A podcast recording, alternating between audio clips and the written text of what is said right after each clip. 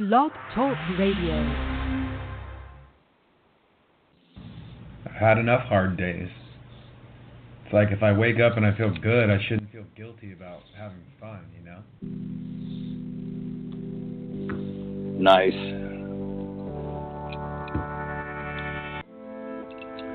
She said, This is not about a poltergeist, not about a phantom that glows at night. But there are things we don't know, and I don't have another choice but an open of what no one can explain. But I've been having dreams that after I'm awake, play out in reality the very next day. So I play along, I nod my head when they say I'm wrong. But each night falls and away I run on the other side till the daylight comes. So I play along, I nod my head when they say I'm wrong. But each night falls and away Once a week, uh, you know, artist of the week, song of the week, music, you know, whatever you guys like. Uh, send it in, man. We're totally into it. So this is my choice. I kind of uh, anteed up and uh, gave my executive orders this week. uh, but no, anyways, check it out and uh, welcome to Credible Podcast, week three, man. How you doing, Jay? I'm doing great. Fantastic. We're, get, we're getting there. We're getting Yes, there. we are. Yes, sir. We got a lot to talk about tonight. Yeah. Hmm. Pretty catchy, uh, pretty catchy song right here. Yeah, I'm still feeling the music, right? I know. I'm such a mark, dude. I'm such a mark. It's easy. I'm an easy fucking mark. Hear me I, that? I have, Hear that, kid? I would have, I would have picked like Lady Gaga or something. So it's probably good that you picked the song. All right, we're gonna keep you out of the music department. Just so you guys know, Jay does absolutely everything for the podcast except the music selection. Let's keep that under wraps. How are you, man? I'm, I'm doing good. It's, you know, another great day.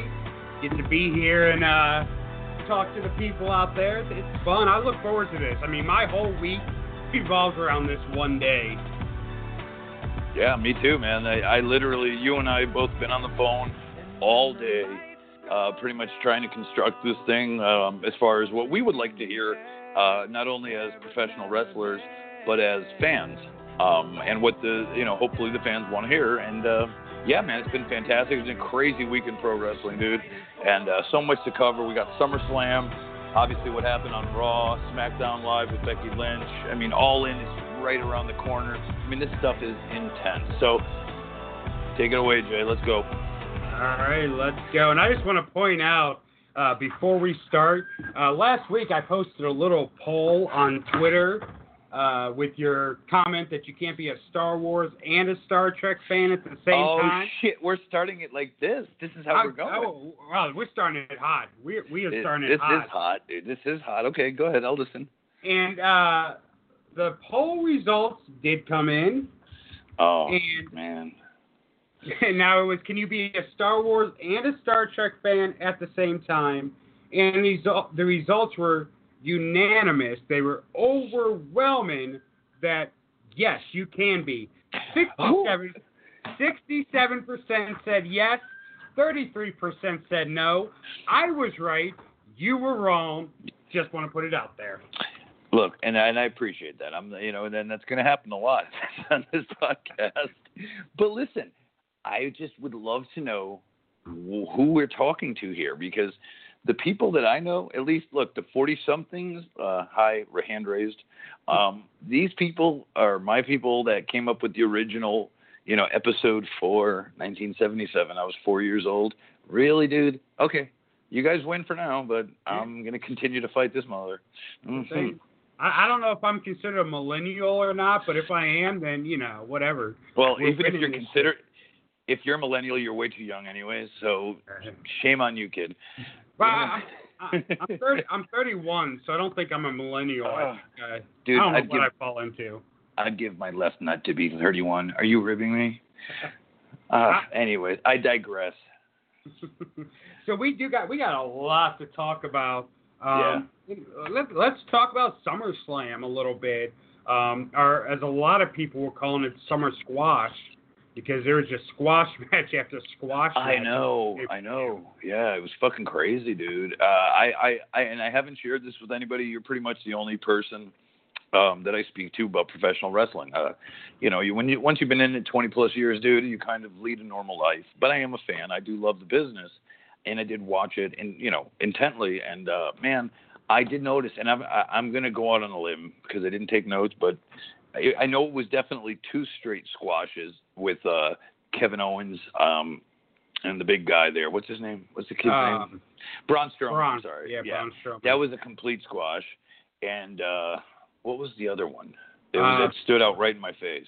Ronda Rousey versus Oh, yeah, uh, Alexa. Yeah, Alexa Bliss. And uh, I, I swear there was probably something else that I would consider a squash. It's just ridiculous. Of, but you know what? I and I know why they did it.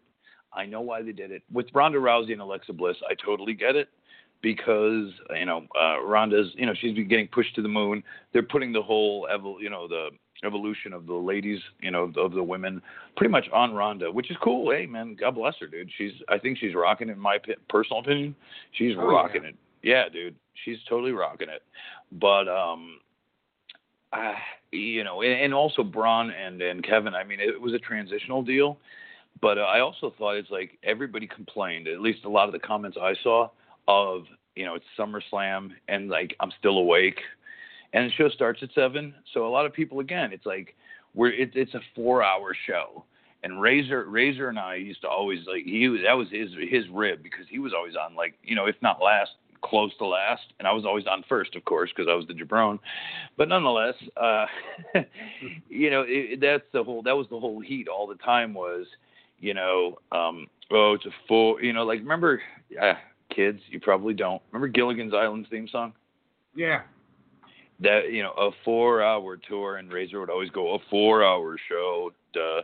but it was like it's too much, right? It's too much for the fans to consume. So at the end of the day, it's to me it's too much. So I think they were trying to cut corners. I don't think it was intentional. It wasn't a burial of Kevin Owens um, or anything like that, or Alexa Bliss. I think she's. I think, and they know too. I think she's uber talented. But uh, no, it was. Uh, I, I think it was just to fit everybody in. Uh, Oh, yeah. I, I think that had half to do with it. But uh, no, man. I, it, look, I personally, as a fan, I watch. I watch everything nowadays as a fan. I have no business commenting about. You know, I, I think these guys are ki- these guys and gals are killing it. I mean, they work. I, I I'm trying to figure it out, and I'm like, I couldn't do this in 98, 99 when people say like, "Oh, those were your best years, 2000," which is a, a fucking lifetime ago. I get it, dude. I, I fucking peaked early, whatever. you know, but all kidding aside, it's like uh these guys are really working so hard. They're killing themselves uh, physically. I mean, this is like really they're not they're not just, you know, fake punch. I mean, they're laying this shit in.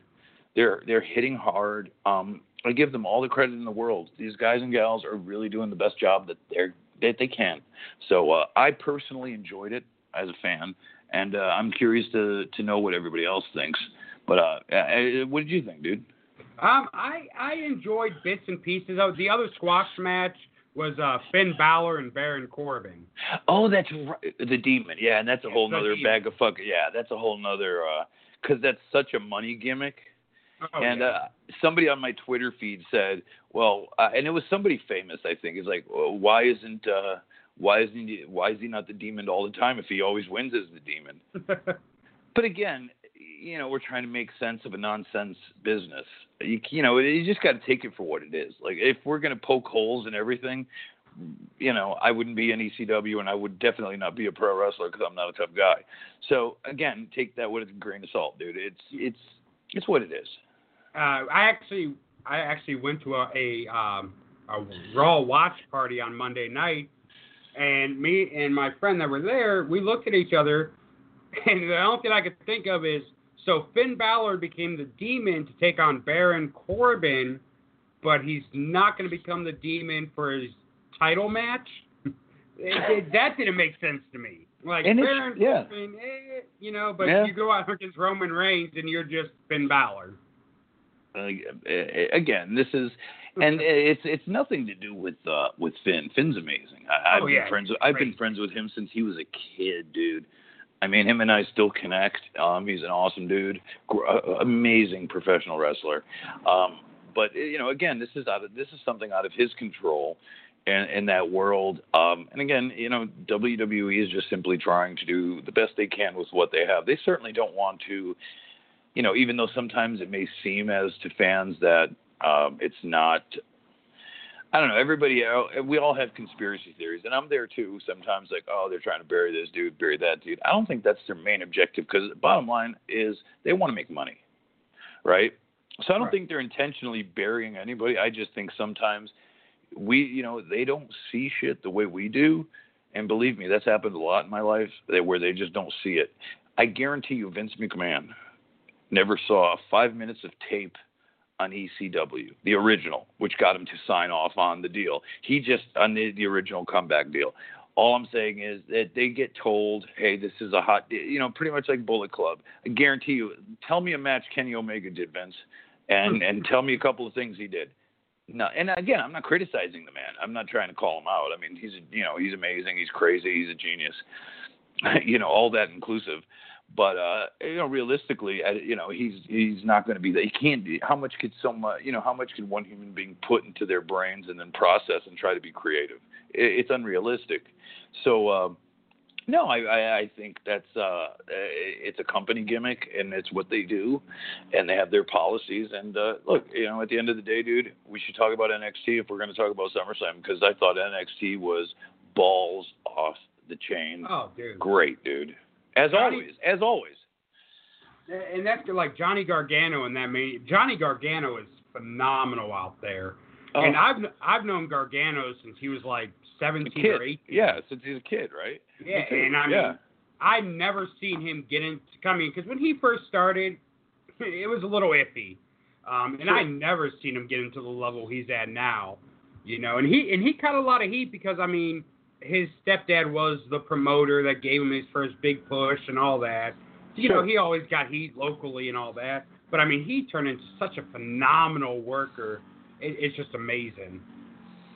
Yeah, I mean, uh, he's uh, probably one of the best in the world today, and I don't think a lot of people would even argue that. Um, you know, uh, and and uh, the other kid is too. Uh, what's his name? Trump, uh, Yeah, I, I can't pronounce that name, dude. It fucks with me. I try to figure. I mean, I get it, dude, if you repeat it enough times. But he's they're they're so insane in how they work, and they're killing each other too. As a Oh, work as a as a as a worker, I'm just watching these guys, and I'm watching it, and I'm selling. I'm selling because I know, like, oh shit, that was stiff as fuck. You know, like, Well, you know, and, you know, that's like the old tale of wrestling. Like the the better, the more of a friend you are with someone, the harder more you guys, the harder Yeah. you guys hit each other in that ring. Yeah, absolutely. I mean, you know, and, that's that is so true. Um, so yeah, I mean, look, eh, nothing but respect. Those guys absolutely crushed it, and uh, so many people I know were on a Wednesday. This happened Saturday and Sunday, uh, going to NXT Takeover and SummerSlam. But uh, still, it, it vibrates in the community of uh, you know what's really important, and uh, I I just wish that that would translate over to the main roster for whatever reasons. That maybe it's you know what at the end of the day, maybe it's just a fantasy gimmick that we all put up on a pedestal that being on the main roster is the shit. I don't know anymore. I don't know anymore because so many people have the network and you pretty much have your audience anyways. So everybody knows who they're supposed to know. And obviously those guys are, are high up top and uh they're you know, they've main evented what, four NXT takeovers? Oh yeah, I mean, that's ridiculous in itself. You know, I mean, that's it's a pretty hard deal to do. You have to be at the top of your game, and they have so much amazing talent down there, dude. Um, you know, nothing looks better right now than what WWE is doing. Whether you agree with their booking or not on the main roster, that's half the fun for everybody, including myself, dude. I'll be the first one to, to you know, dismiss this one or that one, or you know. But in in reality, I'm watching. I'm sitting there you know, at 10:30, 11 at night, watching. At which, eh, if you know me, I was in bed an hour ago. So it's keeping uh, people are interested, people care, and uh, it's really good stuff. So, uh, you know, eh, right now, dude, uh, you know, you and I spoke earlier. Um, it's an amazing time for the business. Uh, so much amazing stuff happening. Not only with WWE, but with uh, especially, especially not just the WWE, but especially the independent wrestling scene what's going on overseas in New Japan and the interest um, that has been cultivated through you know the internet and through followings of you know whomever is is watching. It, it's just fantastic, and it's something we haven't seen in in decades, quite frankly. So I'm, I'm psyched, dude. I'm psyched. Okay. And I'll tell you who in NXT stands out for me, and I love the character, I love the charisma, and I love his work, is Velveteen Dream. Mm-hmm. That kid is amazing in every single aspect. And if you have the balls to wear tights to say, call me up, Vince, you have my respect. Hey, brother. Uh, what else could you say? I mean, he is he's he's athletically gifted. His gimmick is is amazing. He has so much personality, so much um whatever it is, man. He's got you know, you, you can't you can't even you can't even define it. He's got that thing. Whatever that thing is, he has it. And uh I I don't see one year before he's up on the main roster. And uh, if as long as he stays healthy, and I hope he certainly does, um, there's going to be some. You know, we're going to hear from him big time and quick too. He's that good. He's that good. I 100% agree with that. Um, now, those weren't the only big shows in New York this weekend. I know. I talked to your boy there. Well, my boy Oh. too. But let's get into it. Set me up. Oh my god! So this past Friday night, New York City, Joey Janela's Lost in New York. In my opinion, the show of the weekend. I, I, you know what? I know. Uh, I'll, I'll take it. I have to because I'll forget my train of thought. That's what, dude. You, you sent me the link to Fight TV. Thank you, Fight TV, dude. The, the a Joey Janela I met. Backstory: I met him. He was.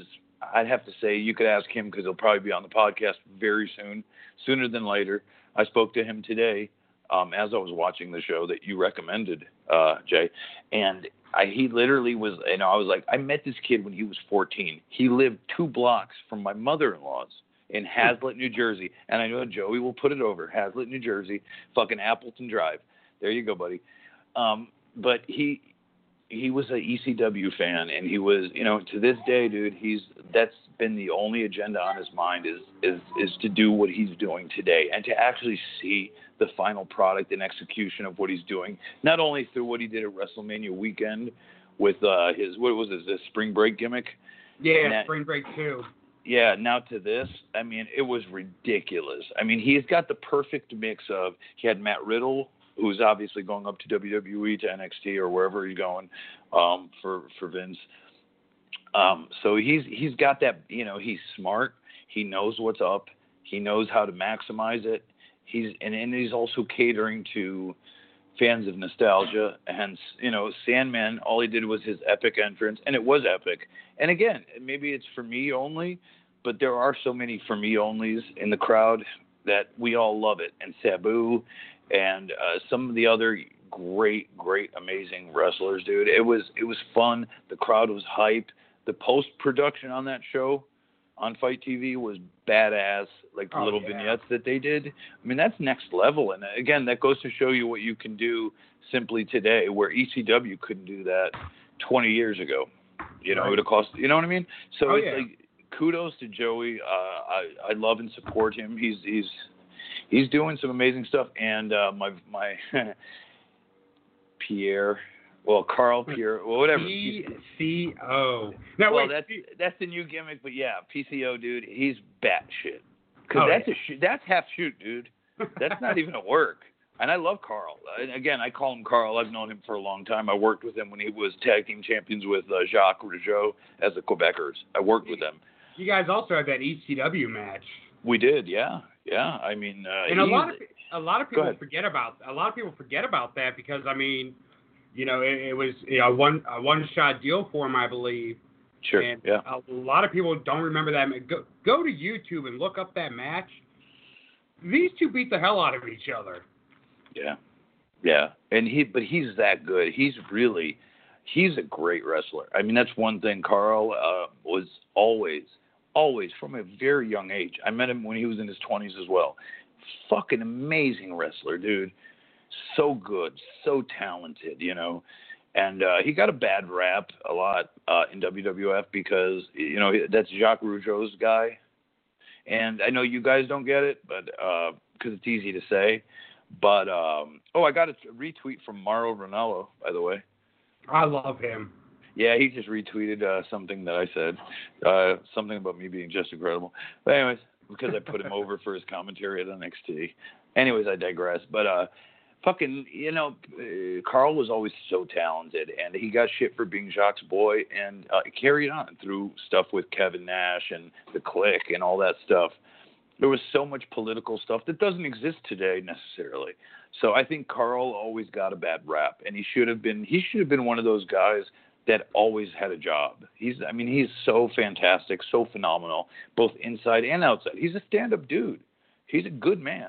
He's a good man, and I have all the respect for him. I saw him in New Orleans at WrestleMania weekend, and I, I told him, you know, we had to talk, and he's someone. I, if he does podcasts, I'd actually love to have him on our show. But, um, dude, I'm, I'm pretty sure he does. I'll have to reach you, out to him. I'll uh, I'll call. I got his number, dude. I'll call him myself. I just think fucking where he's just he's just next level, and you know he's healthy too, which is scary. You know he's Dude, healthy. he, he, he he's built like a shit brick house. yeah. Dude, for his age, he is. Oh my god. How old is he? Forty eight. I I don't know. He's. I mean, I know he's older than me by a couple of years, and I'm 44, so I'm I just know- saying, like, he's in good shape. So, Oh, yeah. Oh, hold on, I've oh, he's with. fifty. Oh shit! It, well, he, it, it, again, good. 50 is a new 40. I'll take it. I'm going. I'm headed up there anyways. I'll take it. Uh, Vader, my our boy Vader, fucking. Uh, I've spoken with uh, PCO on here a few times. Definitely seems like someone to get along with. Yeah, dude. You know, um, shout out to him and uh, Rennie. Um, very, but very big supporters of our podcast. But uh, yeah, dude, I think everybody. Yeah, they're awesome. They're, they kind of saved my life when uh, I was in the pen, so to speak. But I won't go there. Um, but no, I, I think uh, Pierre. I would love. You know what? I I I know he wants to go back to WWE. I know they're probably too egotistical to give him a shot. But wouldn't that be? I mean, wouldn't that shit pop ratings? And I know WWE Oh, always yeah. tries to, but they always try to like no sell it, right? They no sell guys that are hot on the indies because they don't want to give them any steam, right? Right. In my opinion, at least it's it's, it's a theory. It's not fact by any means. But I uh, I completely see that too. right? I, I think I think PCO's son is training, or he he is trained. Uh, his son is big too. Yeah, I could imagine. I can imagine, dude. Uh, I didn't know he had a kid. I I would love to see that. That's amazing. I mean, he's just he just has so much. There's uh, very few wrestlers today, right, that bridge the old old school, and I mean old school meaning, you know, back in the '80s and you know, you know, that way. Um, and the new school, which is like you know, like Sean Waltman. Sean Waltman is a perfect example. X Pac. He's the perfect example of somebody that bridges the gap between old school and new school. And he's still very much involved in the business. His his mind and stuff is very much involved in the professional wrestling business. Um, but he, but he also had the privilege, and as myself of being you know around HBK, Curt Hennig, you know Scott Hall, and you know blah blah. It goes down. Larry the Axe Hennig. uh, You know, there's so much history there. Very few people have those couple of years of crossover experience where they could say, "Yeah, I worked with this guy, that guy, and the other guy." Um, to today, so you know, there's very few people, man. And I think honestly, it works out to to where there's just so much knowledge in in, in that, and also it's just, dude, these guys are just ready. I think, you know, if, if a kid like Pierre's kid came out, like Cody Hall, he's another one. Dude, he's bigger than his father. I wrestled him in Atlanta one time. Dude, he's like seven foot, jacked up. And yeah, uh, he's like 22. Dude, he would crush me with a fucking single hand. That's how big and powerful he is. I was actually gonna text you about him the other day uh, because I saw him, and I was just like, "Oh my God, this kid is he's bigger than Hall was." Oh, he's he's he's definitely bigger than Dad. I mean, Scott Scott's a legit six seven. Cody is is it? I mean, on no joke, like six eleven. If Oh, not seven feet, whatever. I mean, I know he's not a legit seven feet, but he's up. It's, he he dwarfs his dad, and Dad was a pretty scary Um, at least to me, dude, you know, you know, you don't understand. I don't think anybody could appreciate being across the ring when the music, when the Razor Ramon music stopped playing, and he, you know, in his big barrel chest and all his fucking, you know, and he fucking throws a toothpick at you. You also know you're getting fucking dropped on your head from the second rope with the fucking Razor used to call it the career ender, the belly to back from the top. that was that was yeah. All right, puss, we're gonna do the career ender. I'll drop you on your head, Razor's Edge. That's the match. That's what I'm getting told. So as a young man, how do you think that feels? Yeah, I'll give you the career ender, Razor's Edge, drop you on your head, one, two, three. That's how you call a with Razor. How, how, You know? now, how how is it like working him? You know, at the beginning of your career compared to when he made his ECW appearance and worked you in ECW? Well, I mean, did that dynamic change at all? Oh, absolutely. It, it, it totally did, and it was funny because he'll tell you the story, and hopefully we could have him on here as well. I've been in touch with him as well, but uh, he'll tell you, dude. It's it was funny because, you know, as as and, and as you know the business how it is, as a young man, um, you know, you pretty much shut your mouth and do what you're told. But when he came into ECW, a I brokered the deal because it was off. Uh, it was coming off of his NWO run with WCW, so he was a big deal. It was always a big deal, but you know, I brokered the deal with Paul E. Like, and Scott, God bless him, he came out, and he'll admit it, he came in for free. All Paul had to do was pay for his airline tickets. Razor came in and did it for free because his his words, not mine. I want to work with my buddy. So then once I get in there, you know, I'm the world heavyweight champion. We're in Poughkeepsie, where is where a lot of Monday Night Raw used to be shot. Whereas the famous X Pac doing the dive for the ten thousand dollar bounty gimmick. Remember the dive he missed? And he Oh, like, yeah. yeah, that was the building. We've we've done there's so much history at Poughkeepsie. Well, that's where we did the ECW match. You know, and our big gimmick was always, yep, you know, I'm on top. You know, sold out. I got the strap, brother. You know, you know the deal. It's just braggadocious bullshit. That doesn't even mean anything. But um, but there we were at our old stomping grounds. This is fucking Razor Ramon, NWO Scott Hall, and Justin fucking Credible in fucking Poughkeepsie at the Mid Hudson Civic Center, where all this history went down. And then we, I I called the entire match, and which wasn't much. We didn't call a whole lot. And I set up a table spot because in ECW we were going on last. We pretty much had to have a table spot, you know. So I do the Shawn Michaels or Ric Flair, whatever you want to call it. I do the flippy bump, and Scott fucking does his discus punch, and I take the bump through the table. Something happened. The table didn't break. He comes outside. Okay, Mr. EC, and this is him talking to me in the match. Okay, Mr. ECW, what the fuck do we do now? Fuck off. I cut him off and I just put him through the table anyways. But it was just like, okay, Mr. But that's who he is, dude. Okay, Mr. ECW. Like a bitch. Like, fuck you, you asshole. You know? But God bless him. now, if now if he would have been able to kind of handle the problems he had uh, during that time, do you think he would have been a um, even bigger star than he already was? Boy, that's a good question. Uh, I don't think so. Um, and I'll explain. I'll, I'll really go into that. I'm not dismissing it. Um, the reason being that I think he capitalized obviously on Razor and then going to um, WCW and doing the NWO, the Outsiders, that whole deal. Um, do I think if he had changed? I mean, I guess by the time it all got sucked dry, um, as far as like the business, you know, going away the way it was conventionally at the, you know, at first, um, I don't think it would have changed it. Would it have changed it for him five years after uh, the invasion and like the Vince buy up? Perhaps. Yeah, of course. I mean, anybody sober, any dude, anybody sober and clear-headed is better than you know. And you know what I'm saying? Like it's of course, but uh, that's Scott's journey, and and I think um, it, it it was meant. To, I think he needed. You know, uh, him and I have talked in exhaust to exhaustium that uh, you know of our problems and the shit, and you know that's that's for a different day. But uh, yeah, I don't think it would have helped that much. I mean, as much as it sounds crazy, I don't think so. He was he loves this business. He loved this business, and when when Scott Hall was on, he's probably as good as anybody out there. And I know you guys are going to say, "Oh, well, not this guy or that guy that does high spots."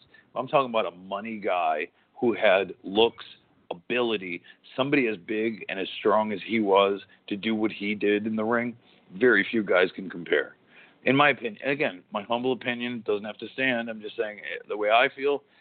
I mean, you know, he could have been the next, you know, but again, he could have been a huge. I mean, he was huge. Oh but, yeah. But you know what I mean, like like that guy, like Hulk Hogan, huge. Yeah, he could have been that guy. And, and one thing I love about Hall, because you hear all the stories of you know certain people that you know they didn't want to put people over. They Hall seemed like he was always ready to just put like the the story about Chris Jericho in WCW where he said, "No, you're gonna pin me tonight," you know, and stuff like that. Like that's something you don't hear about a lot. Well, and you're you're right, dude. And that, but that was his mo the entire time. He was, that was his gimmick. It's like, it doesn't matter if you beat me or you know if I beat you or you beat me. Like I get my shit in, I'll look good. So if I could, you know, his kind of deal was, and it still is to this day. I, I, he really believes it, and I believe it too.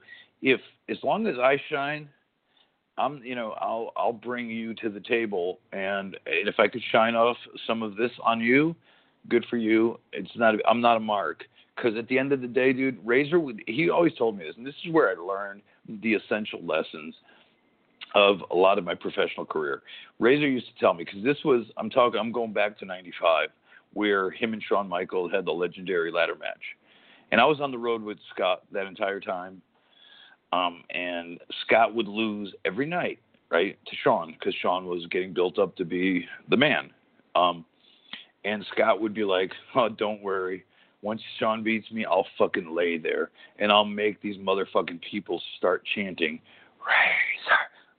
Razor, Razor. and he would. And then when they finally start chanting Razor, like, you know, he would just, dude, he would sell a super kick like it was fucking a bloody murder.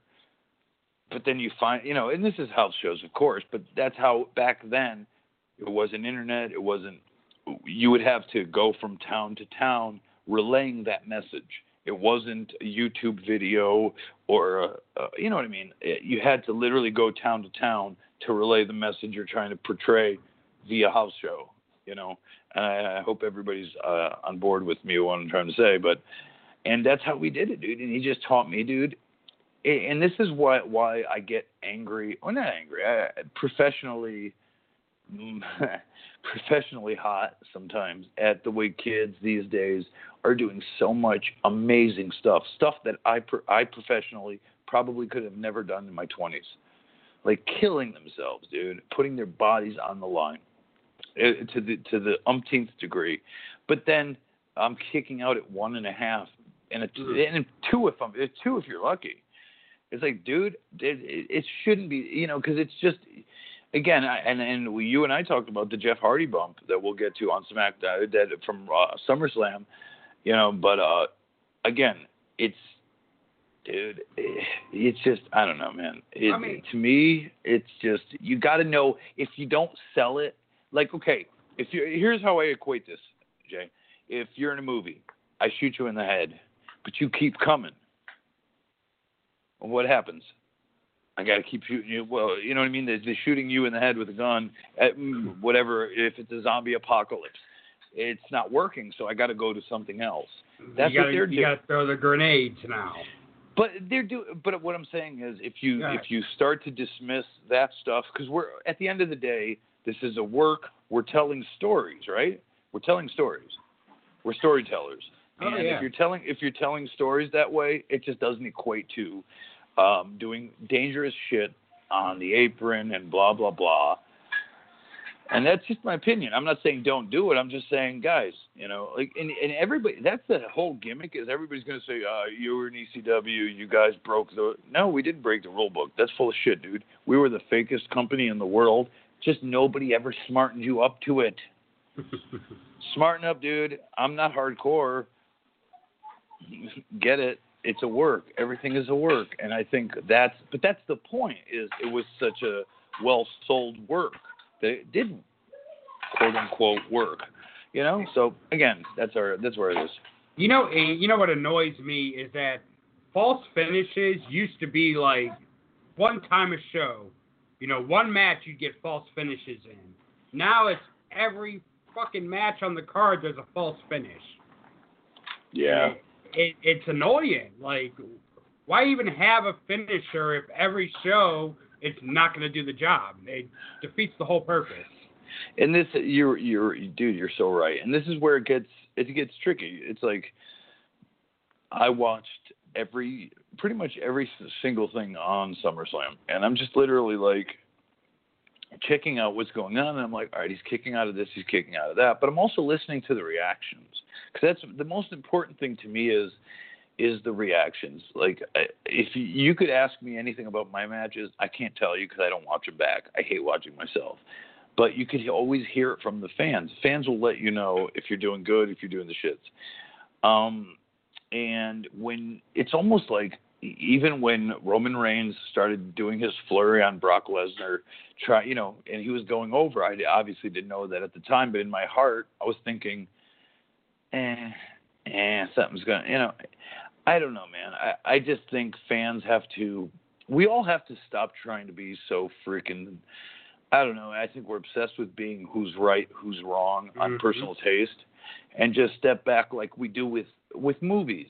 Like you and I are, and uh, are a couple of friends on the podcast. I won't mention names, but a couple of friends on the podcast are about Star Wars. I read something, and I'm not doing the I'm not doing the transition to other stuff. I'm just saying, it's like you know we all care so much that we're fucking deep in it.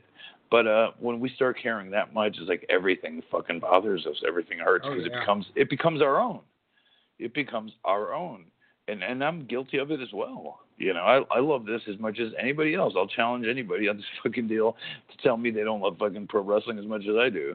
You know, it's a good. It, but again, it's all a work, and that's how I come about it. Where you know we're we're trying to. There's a canvas we're trying to paint the canvas, and which is the same way with movies, with comics, with TV shows. And I think if we start looking at it that way, not the old school pro wrestling way, I think a lot of us still look at it, and I certainly do too, because I know I could say a lot of I could say a lot of shit, but at the end of the day, I still look at it like, ah, what the fuck? Ah, this guy Mm. said this, eh, eh, you know. At least, Very- you're, at least you're not at Jim Cornette level. Oh, I, I, dude, I'd be. I, I'm not. Again, I don't want to get fucked. I don't even want to get trapped up in that motherfucker. You know. I but, love Jim uh, Cornette. I'm, I I'm, love him too, dude. He's never been anything but nice to me. So, but again, I disagree with a lot of, and I disagree with his beliefs only because I've been around him. I worked with him very much, and it's just not the way. Look, I could you throw me back to 19 fucking 89? Yeah, I'd love it, dude. Great for me. It's just not reality, and um, the way we do things right now, dude, I'm like I said, I'm 44 years old. I have my 11 year old hooking me up to fucking Skype, laptops, Twitter, blah blah blah, trying to fucking do a podcast. It's just not natural for, you know, for me at least. I'm not that kind of guy as far as you know. I don't have the knowledge, and Jim just assumes that hey, everybody's still a redneck in Kentucky, and Tennessee, and we're gonna fucking go buy five dollar tickets to pro wrestling.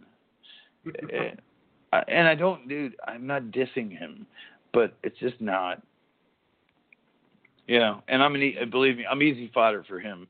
So I, don't- that's why I don't even want to go there because I'm easy fodder for him to fucking blast. But whatever. You, you know you're gonna wake up tomorrow to people like, oh, Justin Credible blast Jim Cornette on his podcast. Bullshit. Bullshit, dude. Bullshit. Well, whatever, dude. Bring it. I got nothing else to do.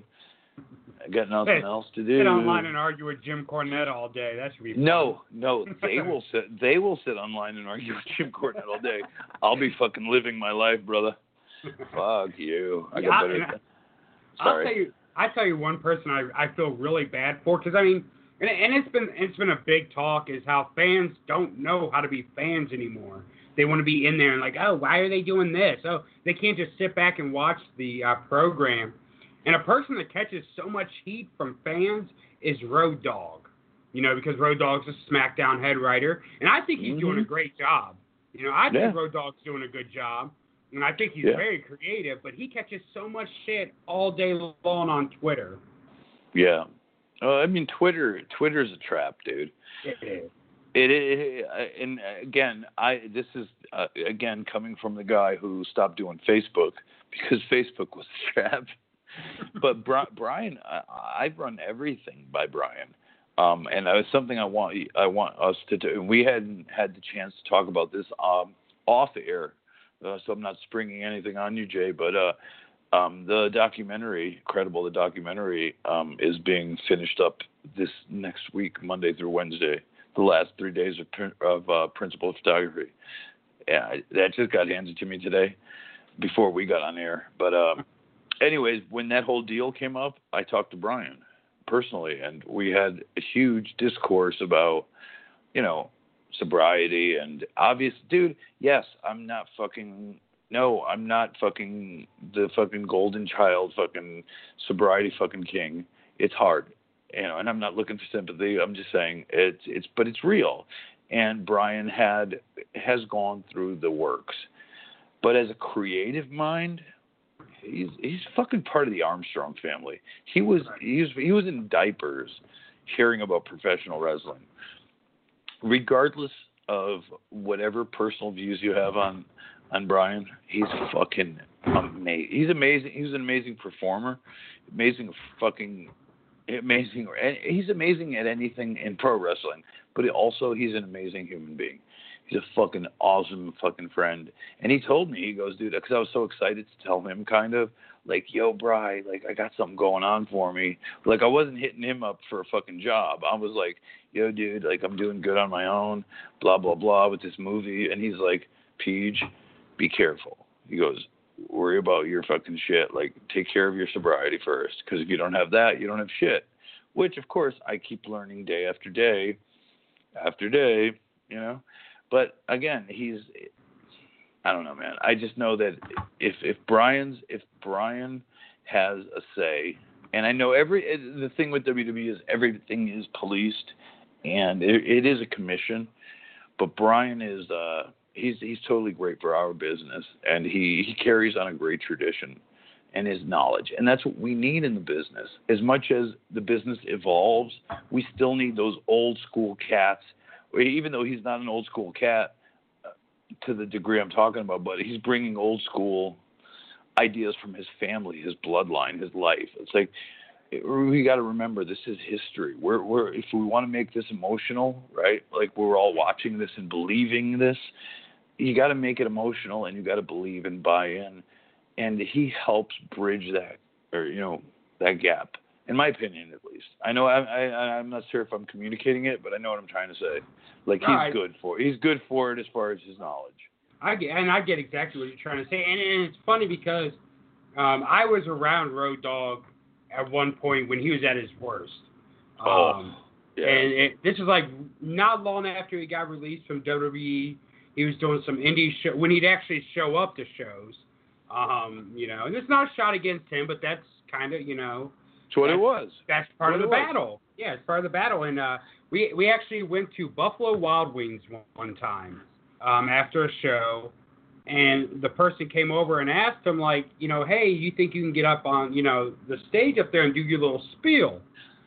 And he he he stumbled up there, and you know he had to ask where we were like four or five times before he could do it. But he and then he did it, you know, and he did it perfectly, and then passed out. And it's like seeing where he's come from that point in his life to where he is now. I'm I mean it's awesome. It, it truly is awesome. Yeah, I mean he's uh he's a beacon of hope. I mean, I, Jesus, that sounds fucking corny as hell, but it's true. Um, I've I've, I've called Brian. I've asked for his help. Um, I mean, dude, here you you want to hear the Iraq tour? When we were, I think it was like 95, 96. It was probably 96 actually. We would go over to like you know, the Middle East. We were in our, you know, Iraq, Kuwait, that whole deal, and it was like, you know, oh, let's like, you know, we were literally, it was like the, the stay out of trouble tour. and what that meant, what that meant was there was no alcohol in, in, in that area.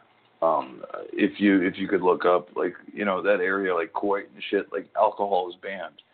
Don't worry, we just smoked fucking dope, like pot, guys, not dope. Oh my god. anyways, we smoked pot and fucking, you know, just fucking chilled out and watched movies all day.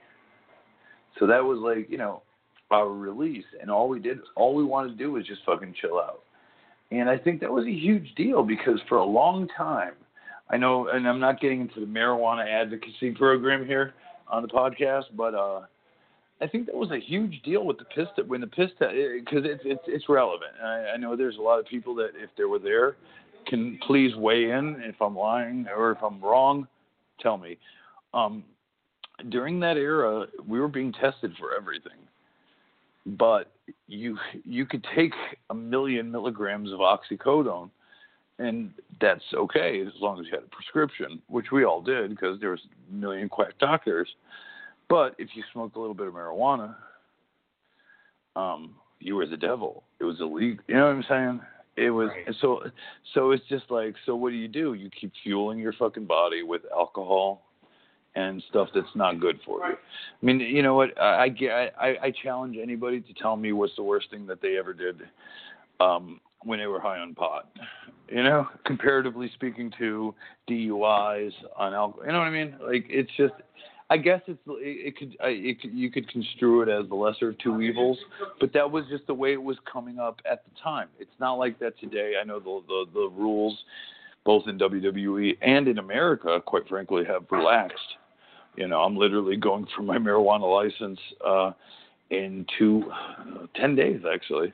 I got a, an appointment uh, September 4th. But anyways, but that's the point. It's like it's like, dude, I'd rather do something that's natural uh, than some chemically inducing crazy thing that's going to fuck me up even worse and turn me into that that guy, which I want to get over on the podcast, and I will go deeper into that. There's there's a meaning behind that we will get to, but anyways, and don't hey, I want you to remind me one thing, Jay.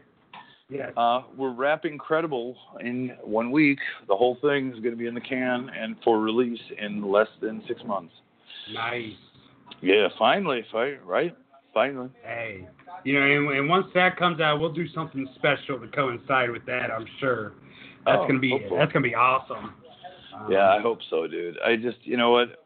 One thing I could say is I'm so pumped and excited that finally, after all this time, and so it's it's been such a labor of love, and this is not. uh, This is not something I even asked for or tried to pursue. This was handed to me, and somebody came to me with this. Uh, like I'm talking production company directors, producers, um, because of me being a all-star fuck up. Um, but nonetheless, uh, you know, so all we can do here at Credible Podcast is fucking just turn it into something that's ours and that's yours and that's mine, you know. So I just hope you guys fucking just follow along and you know, let's just do so. Just just keep aware. It's it's going to be awesome, and I'm I'm very excited, you know. And I thank everybody, especially you, Jay. You Oh fucker. yeah, I, I I I can't wait. I'm just I'm gonna be right there to get the first copy. You know.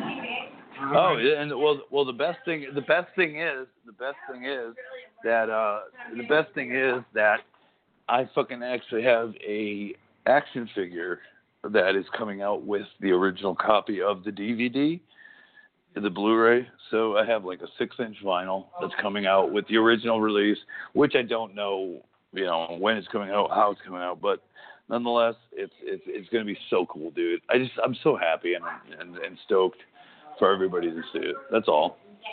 Oh yeah, definitely. It's gonna be good. Um, and while we're on the uh, topic of things being released, uh, let's go ahead and plug a few things. Let's pay some bills right quick. Absolutely, brother. Well, Let me get some. Let me get some background music for this plug. There we go. A little bit of background music for that. I need my phone. Wake up. Oh, over on Patreon, you can follow us at patreon.com slash Incredible Pod. Uh, we're gonna be we got a lot of great things coming up. Especially if you donate to the Patreon, you're gonna get a bonus show every week. So we're gonna do different watch alongs, watch along with different ECW shows. We'll have special guests on those podcasts. Uh, we also have different levels. You can get a, a exclusive T-shirt for Patreon members.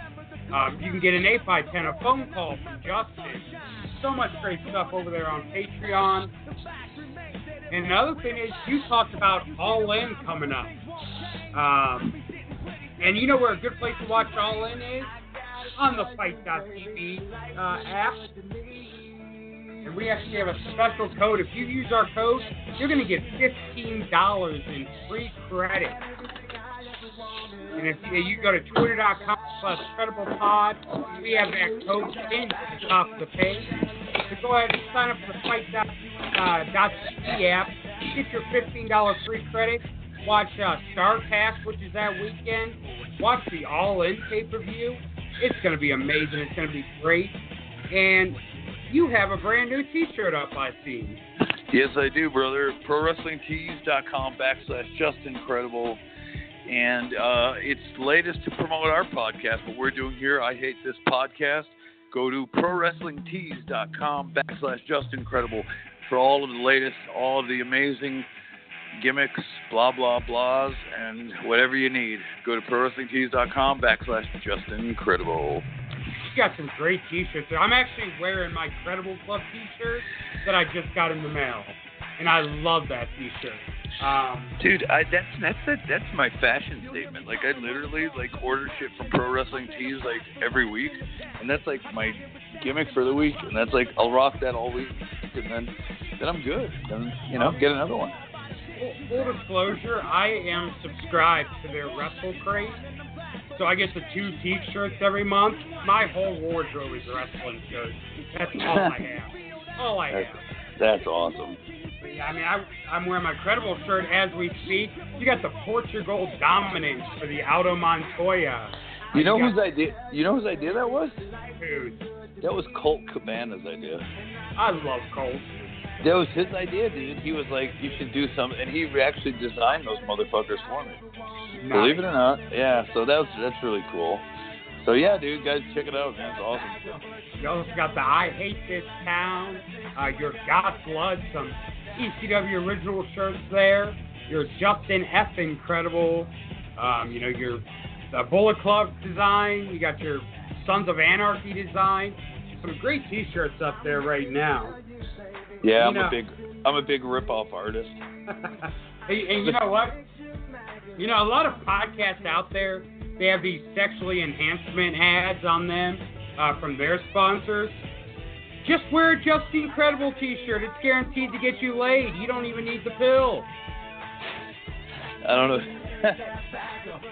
I'll have whatever you're having, brother. I'm just, I'm just saying, like, for me, I got a little bit of a gut, so I have to wear a t-shirt when I'm getting intimate. Wear one with Justin's face on it. The ladies will love it. oh, I'm sure. Dude, yeah, that's a good look. Good look for you, ladies. Enjoy, enjoy spread. Oh, I wouldn't even go there. Try to keep it halfway normal. I'm, I know it's funny. It's cool. oh God. You're just imagine, me. just imagine your girlfriend's fantasizing about 1997 Justin Credible. That's that's a that's her problem, not mine. I never wanted to be that. you don't own me. Sorry. You, you just have that. You just have that one moment where the girl says, "Now, what are you gonna do with that kendo stick, Justin?" Like what? Uh, you're getting What? heat. I'm getting heat. Just Oh. I can imagine the heat. The heat's coming. I don't know from where, but I'm sure it's coming. Anyways, that's fucking hilarious. That's awesome, dude. That's awesome. Remember, if you have any complaints, any beefs with anything we say, uh, you Go can go ahead fuck off. you can go ahead and tweet. You can tweet at PJ Polacco. Oh, really, dude? We're doing that now. Tweet at J. Fuck you. Tweet at notme.com. Fucking suck your dick. Not me. I wasn't even. I wasn't even there. Send all your complaints to uh, the manager at, at pjpolacco.com. He'll, he'll, he'll distribute them where they're needed. I'm sure I will. Good stuff, brother. Uh, by the way, it's it's all, all good fun. By the way. Oh yeah, dude. Oh, you gotta have fun. Gotta have fun. Um, and the, and the other thing I want I wanted to plug, I've actually been talking to the uh, guy that's running the Heroes and Legends on October 27th in Indiana. and uh, the podcast is going to have its own table there. That's fucking awesome and amazing. I'm so. I I mean, we we I booked this myself a long time ago. Um, so I'm I'm just so super stoked because we got into into doing business with each other. Uh, just a, a, a first as friends and then as business partners. So it's it's, super cool, dude. I didn't expect it, so uh, I'm so stoked and so honored um, that you are there, that I'm there, that we're there. Um, because whatever the credible podcast is, it's not a one man show, it's a two man show, and that's my fucking partner right now. So, you know, I'm so grateful to have you. You know, you hold it down. You know, I li- so Thank I you. like I like how you said right now. See, he's getting ready to shit can me already. See, see, no, because if you don't, dude, it's like everything is about. We live in a disposable moment, right? Right. Everything, everything is a twenty-second YouTube fucking, or what was that gimmick? Of the vines. Remember oh, vines used to be relevant. Oh, Yeah. Where's vines now? It's all disposable. We're all. Di- I'm disposable. We're all disposable. No, but I don't mean it like that. It's just like how I've kind of been taught. You know, I don't. Of course, I don't mean anything wrong by that. Dude, I hope. Guess what? I'm not doing I'm this without. offended now. I'm not doing this without Jay. So there's no business without Jay. So if I go off the off, uh, funny thing, I know you probably don't know the movie, so I won't even throw the reference. When I'm off the line, uh, online, huh? Yeah. It's uh, yeah, it's probably something happened to Jay, not me. See what I did there? th- See what I did there? Have you ever thought of have, have you ever thought about doing stand up comedy? No, I'm horrible, dude. Please Horrible. don't. Uh, No. Thank you're an asshole. No, no. Good. Let me take my tail between my fucking legs and go run. Thank you. Off off the line, really? It was a movie with Owen Wilson and Vince Vaughn, dude.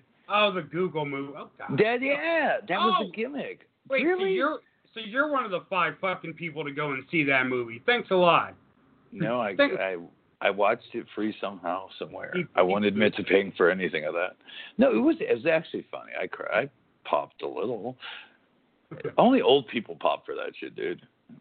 Obviously. T- you know what? Take thirty and shove it up your ass. Enjoy fucking the next twenty years. It only gets worse. Don't enjoy the next twenty years. It only gets worse. I, I think we I think we just found uh, Justin Credible's new gimmick. He's just gonna tell dad he's gonna tell dad jokes from now on. Okay. like that is that's gonna be his whole gimmick. He's he's gonna come to the ring. His promo is gonna be nothing but dad jokes. Probably he's- right.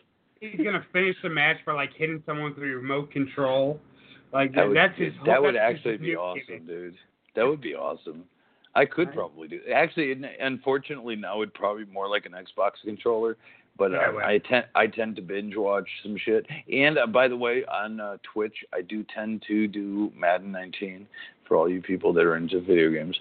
Um, yeah, I spent a fortune on Madden 19. It's a piece of shit game, by the way. For all of you gamers out there, Madden 19 sucks balls. I got the pre-order, spent like fucking almost a hundred dollars. Sucks balls. Spent so much of my fucking life and existence on this game. Sucks already. Sorry, my two cents. I'm Uh, getting too much information over here. Oh, Dave I- Gear.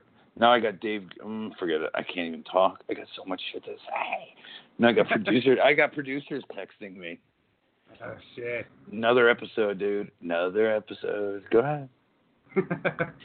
Carry, well, brother. I guess, I guess uh, it's, it's time for me to get my shit in. I guess. Please, please get it. Fi- Finally, finally, he's giving me something. Uh, um, um, I, I love this show. And, and we are going to take your calls. If you guys want to call in and have any questions, comments, you want to complain about PJ's poor jokes, uh, you can do that at 714-816-4746. You can go give us a call and tell us what's on your mind.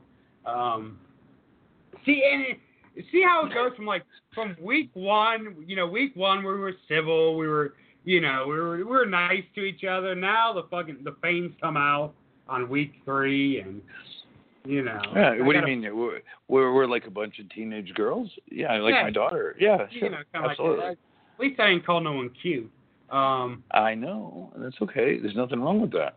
I'm just saying, you know, that's that, that's a, right. I'm, I'm telling the story now. Right before we got on the air, and I don't know what we were talking about, but but Justin described something as cute, and as soon as he did it, he was like, ah, Uh, shit.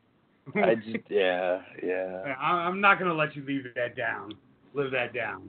Yeah, that's pretty embarrassing. I mean, dude, welcome to being associated with me. I am a hot mess, um, but also people don't understand. Very real and very legitimate as far as like what I say is though. I trust you, so I just tell you everything. Yes, so you had the four one one kid. Sorry, that was real. Oh my god, I'm having too much fun. exactly. Uh, I, I gotta order another Mountain Dew here. I gotta send a text and order another Mountain Dew up to my office. Must must be nice to fucking send Mountain Dews via text. I can't get a fucking glass of water via text. What the what program you working with, kid? Hey, you know, it, it, we ain't gonna go into that program. Um, yeah. But uh, yeah, I gotta put my order in with the waitress before I uh, we keep going here. It's hot in my it, my office is so hot right now that I almost took off the Justin Credible shirt just to be able to breathe. hey, look, uh, our our our good friend Vader, uh, Rapina, um, on Twitter said, "Bro, you got me laughing my ass off. I'm fucking dying over here." So at least uh, I'm glad we're making somebody's day. yeah, you know what? It's, They're that's awesome, by the way. Oh, they are. They are amazing. They're- I kind of him and his sister are awesome, dude. I love those guys. They've helped me through more than anybody will ever find out. But uh they're just everybody's so cool, and that's what I want this entire podcast to be about. Is oh, yeah. just a family. Um, you know, people that could talk, people that could have fun, people that could enjoy what we do in professional wrestling and in, and entertainment, and uh, laugh about it, have fun about it, have a discourse, an honest discourse, and talk. And it's just all it's all good, and I'm so grateful for those guys. So, you know, you're all welcome, and more people like you are welcome. So, you know, it's all good. I, I, I just sent the text to get another Mountain Dew, and I get a picture back of the carpet that my dog has been tearing up while I'm in here.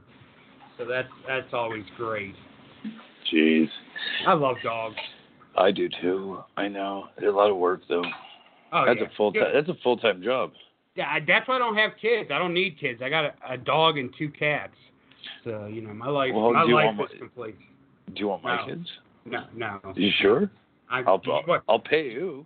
I'll pay you. do you want my cats? You, you probably I'll do. You- Oh, I'll take the cats over the kids, dude. I I'll ship them over. What do you want, Federal Express? You sign for them? I'll send them in a box, dog. no, I, you know it's all good. But yeah, yeah. You know It's I actually got probably one of the weirdest dogs you'll ever see. I have a pit bull wiener dog mix. is that even a possibility? Uh, somehow it is. She That's she has awesome. she has That's the awesome. head of she has the head of a pit bull and the body of a wiener dog. They're so cute, though. They really are. They really are amazing animals. Oh, they are. Uh, They're Alright. the better. I like I like dogs more than I like people. Yeah, a lot of people, uh, dude. I have a couple people in my own family that are like that, um, and a couple people in my professional world are like that. Um, you know, some some interesting people in our business that are very much dog lovers to the point of more than humans, which is cool. I get it, dude. I think it seems like Pac has become one Oh yeah, people. oh yeah, yeah. Sean and Lula. Uh, don't worry, I've heard. Yeah. um, um, wow. yeah, I know. I know the deal. Did you see Vader's tweet? Come on now, Vader. I didn't see it. He I said, thanks for, thank, talking about me saying I had to take off my shirt. He said, thanks for the visual. I'll probably wake up screaming every night till I die. Oh, jeez. A lot of heat right there. God of Jesus. A lot of heat. A lot of heat. That's funny, dude. You want to know what's uh, real quick? If I if I think if you think I'm cutting you off, I'm not. I just have to get it out, or else CTE. I forget everything. Um, yes, it was insert joke here, but halfway shoot. Um, I don't even know what you look like, dude. Wow, that, that's kind of rude.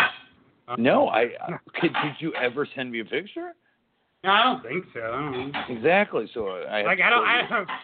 So so I I, have to like- court you. I have to court I- you too. Well, yeah. I mean, you haven't even bought me dinner yet, and you're wanting pictures. Jeez. Oh, I will if you drive down to Connecticut and buy me a hotel room. Jeez. See what I'm doing there?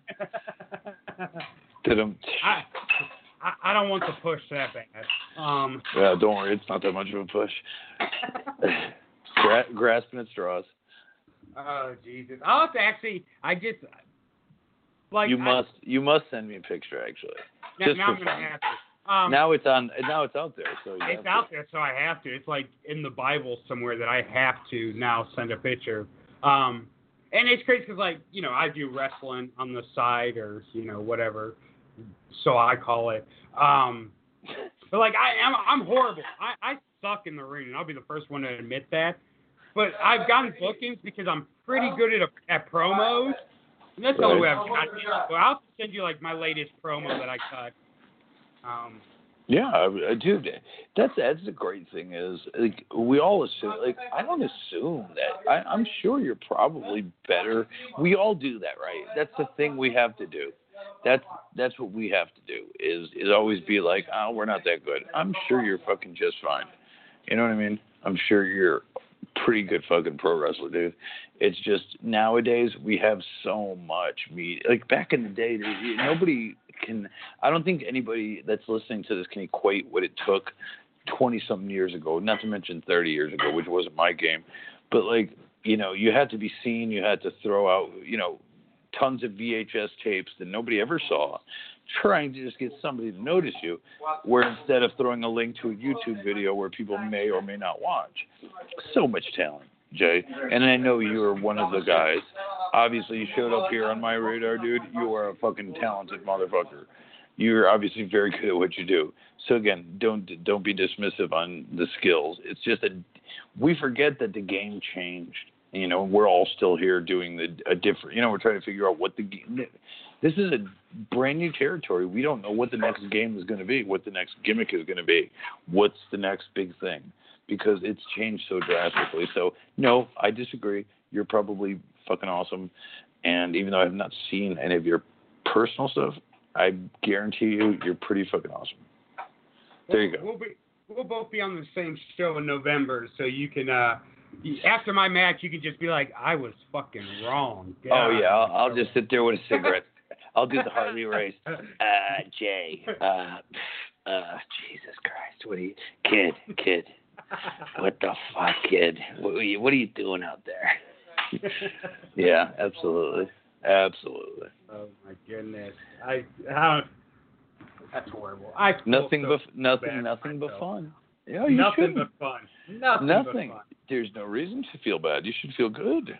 This is a good thing. like, and and here's my whole thing. Like, my whole thing is I don't do anything in the ring. I just go out there and make people hate me. Like it's just they hate me, and I don't have to do. I my my last match when I actually won a title, I didn't take a single bump in the match. I didn't have you- to. It was great. I loved it. So you, so you figured it out. yeah, I, I figured it out. Exactly, but dude, if you really, if if anybody, and I, I hate to smarten people up to this, if you really go back and watch all of my shit verbatim, I did, dude. My career was spent in my head thinking, which bumps can I take, which bumps can I not take. Fuck, he's gonna do this shit to me. Oh hell no. Fucking try to shimmy my way out of that bump, or no, Jesus Christ, I can't take that. You know, like, oh yeah, dude, my whole career was spent on trying to not do those things.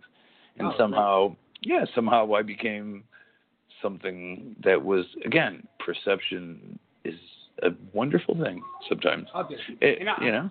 I- I'll say this because like I I'm known as a guy that like don't really bump, and then I went and did this uh, TV taping a few weeks ago in Alabama, and I was in there with I don't know if you know like Damian Wayne Costal who uh, who I teams do. up with CW now, and then uh, I actually was in the ring with Chris Michaels, and I bumped my ass off in that match. It was the first time I bumped in years like that. And it, it was so fucking amazing. I love that match. And I love Chris Michaels is an amazing talent. Yeah, I know who he is. He's actually really good. You're right. Yeah, yeah. He he fucking he hit me like he hit me with his super kick. Oh, it's probably the sweetest super kick I've ever taken, and it looked like a million bucks. Yeah, I mean, dude, it, it, when it's right, it's right, and you know what I'm talking about, dude.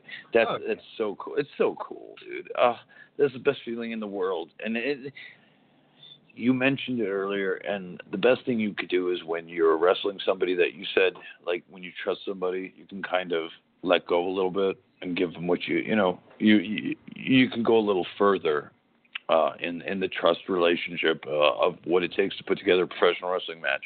And dude, uh, it just when you have that thing going on, it just makes for badass uh, performances, competition, whatever you want to call it. I mean, it's just it, it gives you confidence in this is what we're doing. This is why we're doing it. And uh, yeah, dude, I I can't. I, I think it's amazing, and I uh, I can't wait. I I think at the end of the day, it's awesome what you do. It's awesome what we do. It's awesome that we can just even simply express ourselves through our art in pro wrestling, however we want to do it. It doesn't have to be spot fest.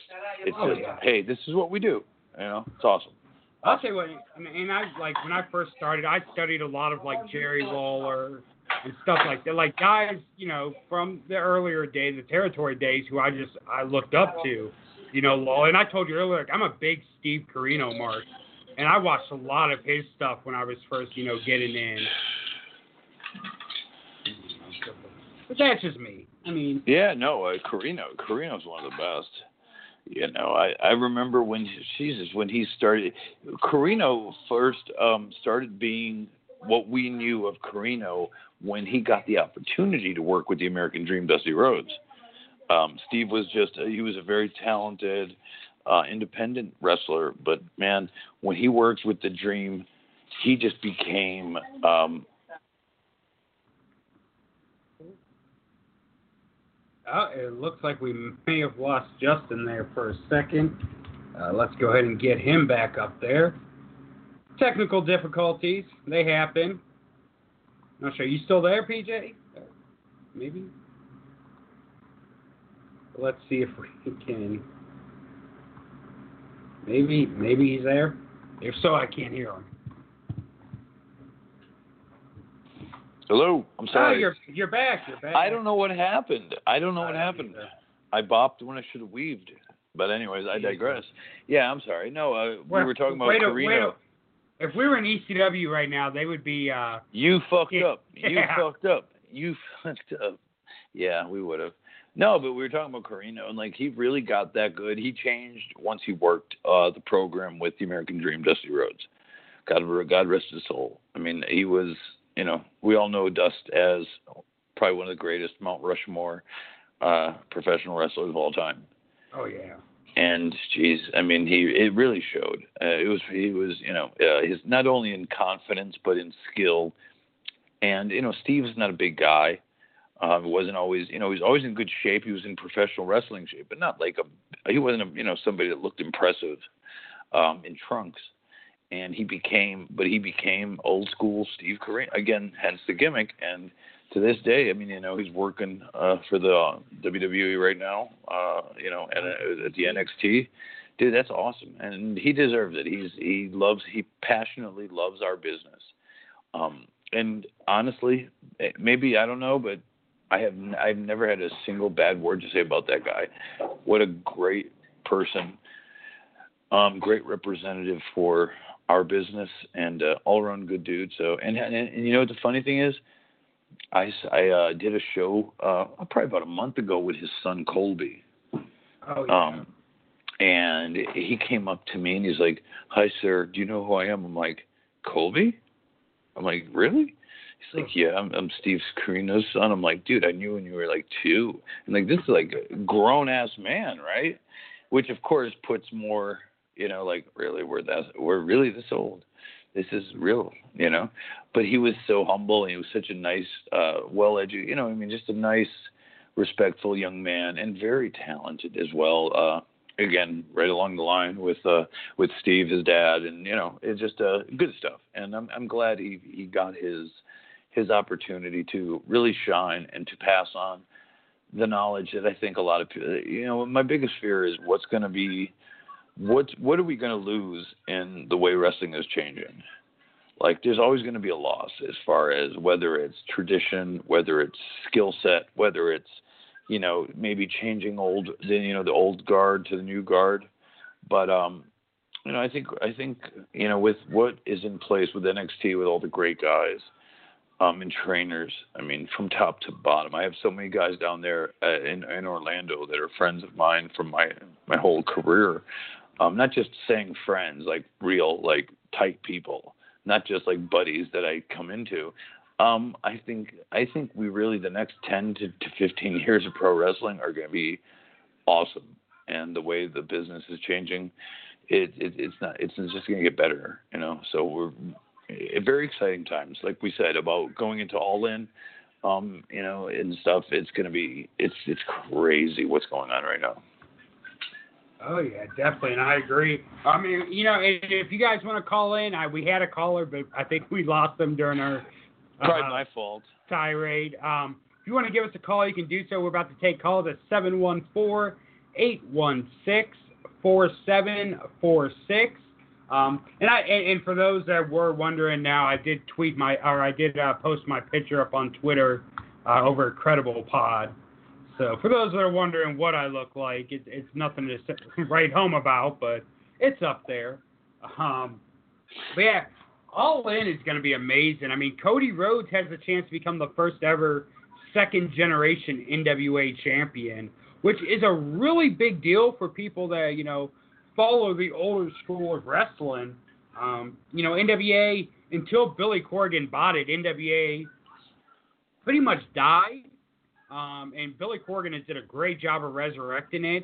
And to have the NWA title on one of the biggest shows of the year is just amazing.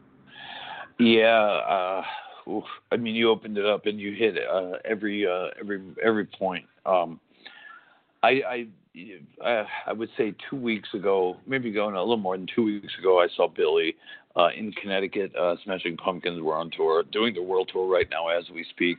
Uh, Billy's at William Patrick Corgan on Instagram if you want to follow him.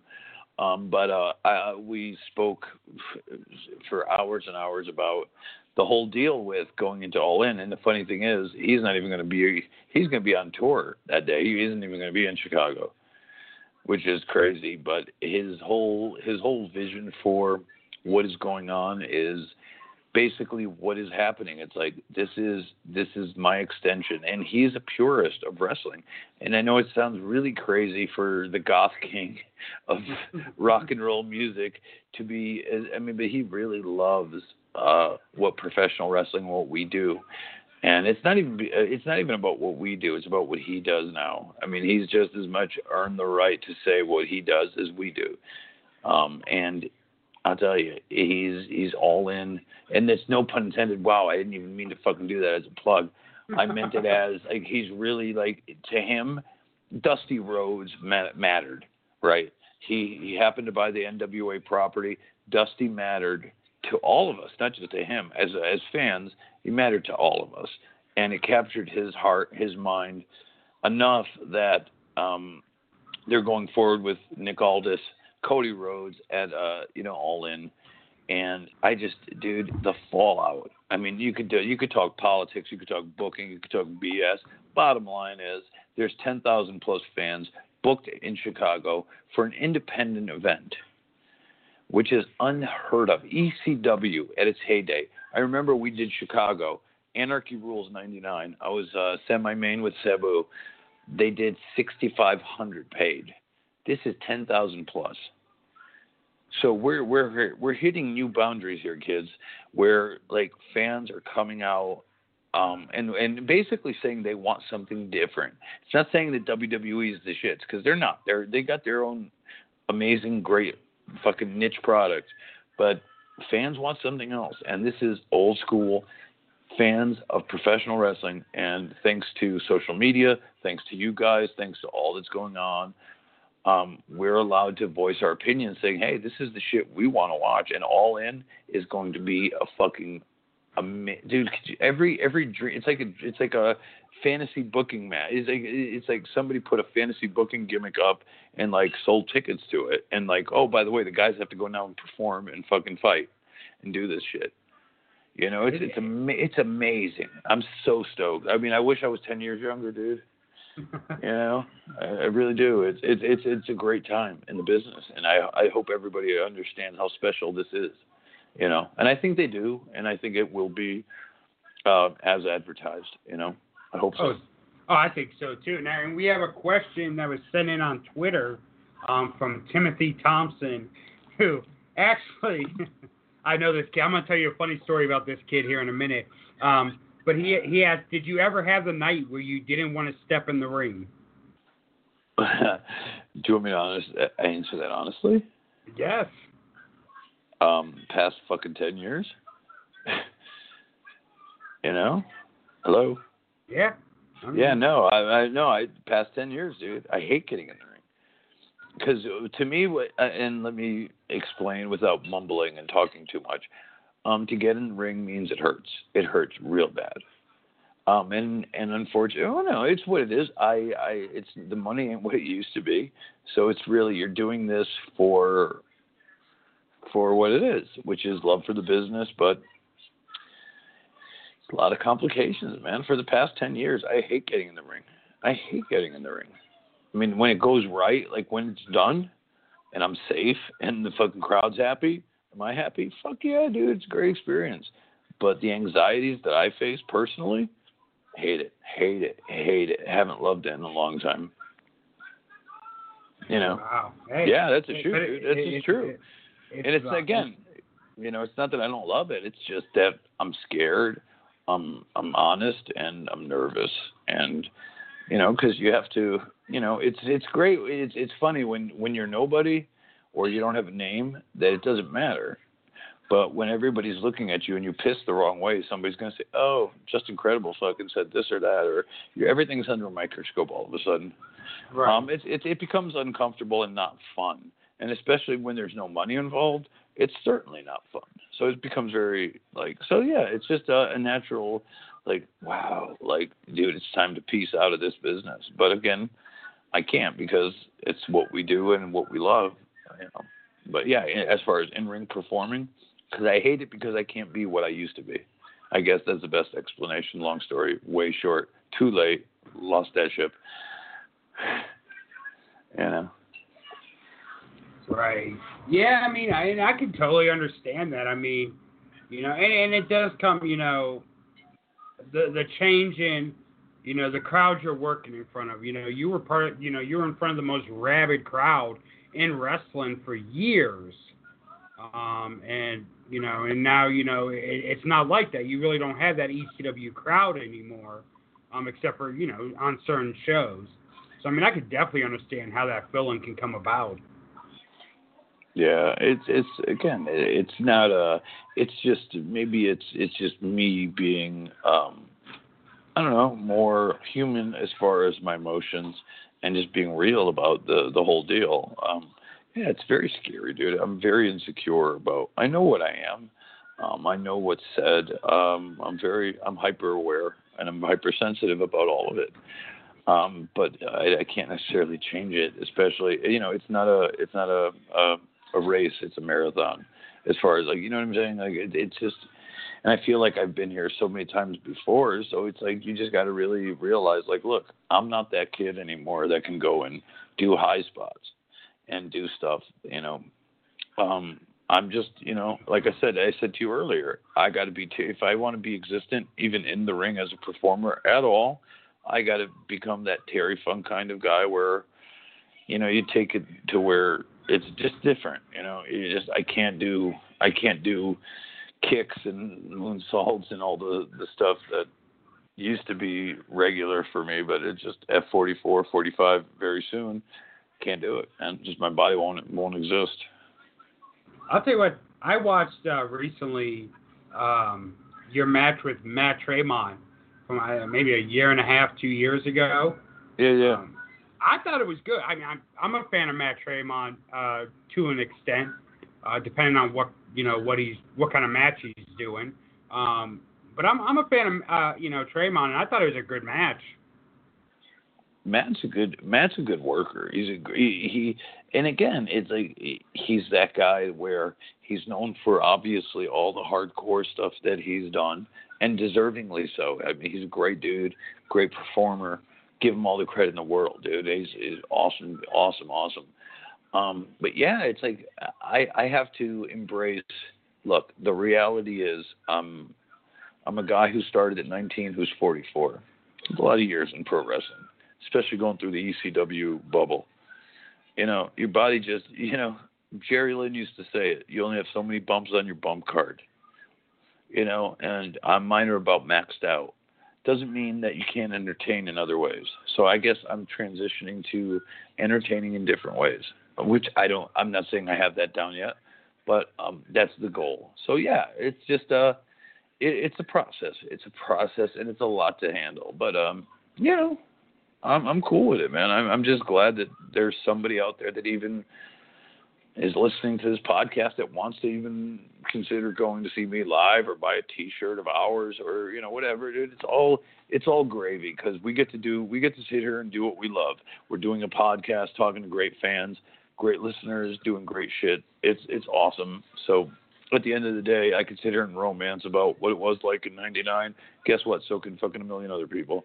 It's over. Move on, and you know, and that's what we got to do, and that's what we're doing. You know? Oh, definitely, definitely. And I mean, I I'm looking forward because I, I still see big things coming uh, in the wrestling business for you. I I think. Uh, there's a second wave of Justin Credible coming, and I'm I'm just glad that I get to be there for the ride because um, I'm I'm sure it's going to be a fun one. Um, you're there for the ride because you have you created it too. So I'm grateful to you, and you know it's not a kiss my ass fest like both of us going both ways. But you, I wouldn't be here without you. Um, I think we have a wonderful opportunity to connect with awesome fans um, all throughout the world. Obviously, you smartened me up today about all the great fans we have all over the world. Especially we we got some fans in Germany. You were saying, oh yeah, uh, you know, all through. I mean, we got some. I mean, it's really just so. If you think about it, um, so humbling and so cool that uh, you know, it's. Just, I'm I'm just so grateful and and I hope that we could continue and with your support and you guys your ideas too guys like please like hit us up hit, hit Jay up hit myself up all comments please welcome on this podcast to make it better. These are growing pains. We're we're trying to give this the most um, give you guys the most fan friendly podcast we could possibly give you. Informative, you know, and all over the fucking map, not just pro wrestling. So, you know, absolutely, brother. You know, oh, yeah. I'm blessed. I'm blessed. I mean, and, and we look, and we, we uh, we've had listeners. We've got Australia, Japan, um, Portugal actually has some listeners there uh, Germany, United Kingdom, Ireland, uh, Norway, Canada, of course here in America. You know, when we appreciate every single person, um, no matter where you are, we appreciate you guys listening. Um, and you know, we hope you continue to do so, and, and hopefully we can continue to entertain you, um, because that's you know our main goal every week is entertain you guys. Absolutely, man. And like I said, and I think we should switch gears real quick. You know, it's something. And again, this is just something that popped into my head. I saw something on YouTube, Jay, that I hope the fans here will uh, understand or care about. I'm assuming. Again, I'm projecting as uh, they tell me I do. All quite frankly. Um, did you see the gimmick on YouTube where, um, for the shooting of episode Star Wars Episode Nine? um, they are talking about uh, Vader possibly coming uh, back. Well, I shouldn't say coming back, but making an appearance on screen. Oh, you wow. heard that? You haven't seen I've, that? I have not heard that yet. Oh yeah, well obviously I have way more time because you actually have a, a job and I don't. I'm a bum, and I need a job. Anybody want to hire me? I, I need a job. Um. Anyways, yeah, no, dude, I've been surfing the internet like for like the whole week, and I found some Star Wars shit because normally I just listen to music, and I try to stay away from like you know bullshit. But uh, yeah, somebody said you know stuff that was released um because they're in principal photography right now for episode nine. Um, which is the last of the, the you know the trilogy gimmicks that they're doing, the, the especially the new ones. Uh, J.J. Abrams is directing. So yeah, dude. Uh, somebody said that it might be like a Kylo Ren dream sequence or something like a a Force dream. I think that's what they said. But like they literally shot some stuff where the character Darth Vader is in it. Again, I'm not. He's not coming back, obviously, through uh, you know the stories and through you know what we all know. He obviously died a long time ago, but uh, you know that'd be pretty cool to get that on film. And you want to prostitute out a franchise? What a great way to do it. Oh, You know, I mean, I- Why not? I- I I have dreams all the time, dude. Might as well start prostituting those motherfuckers. You know.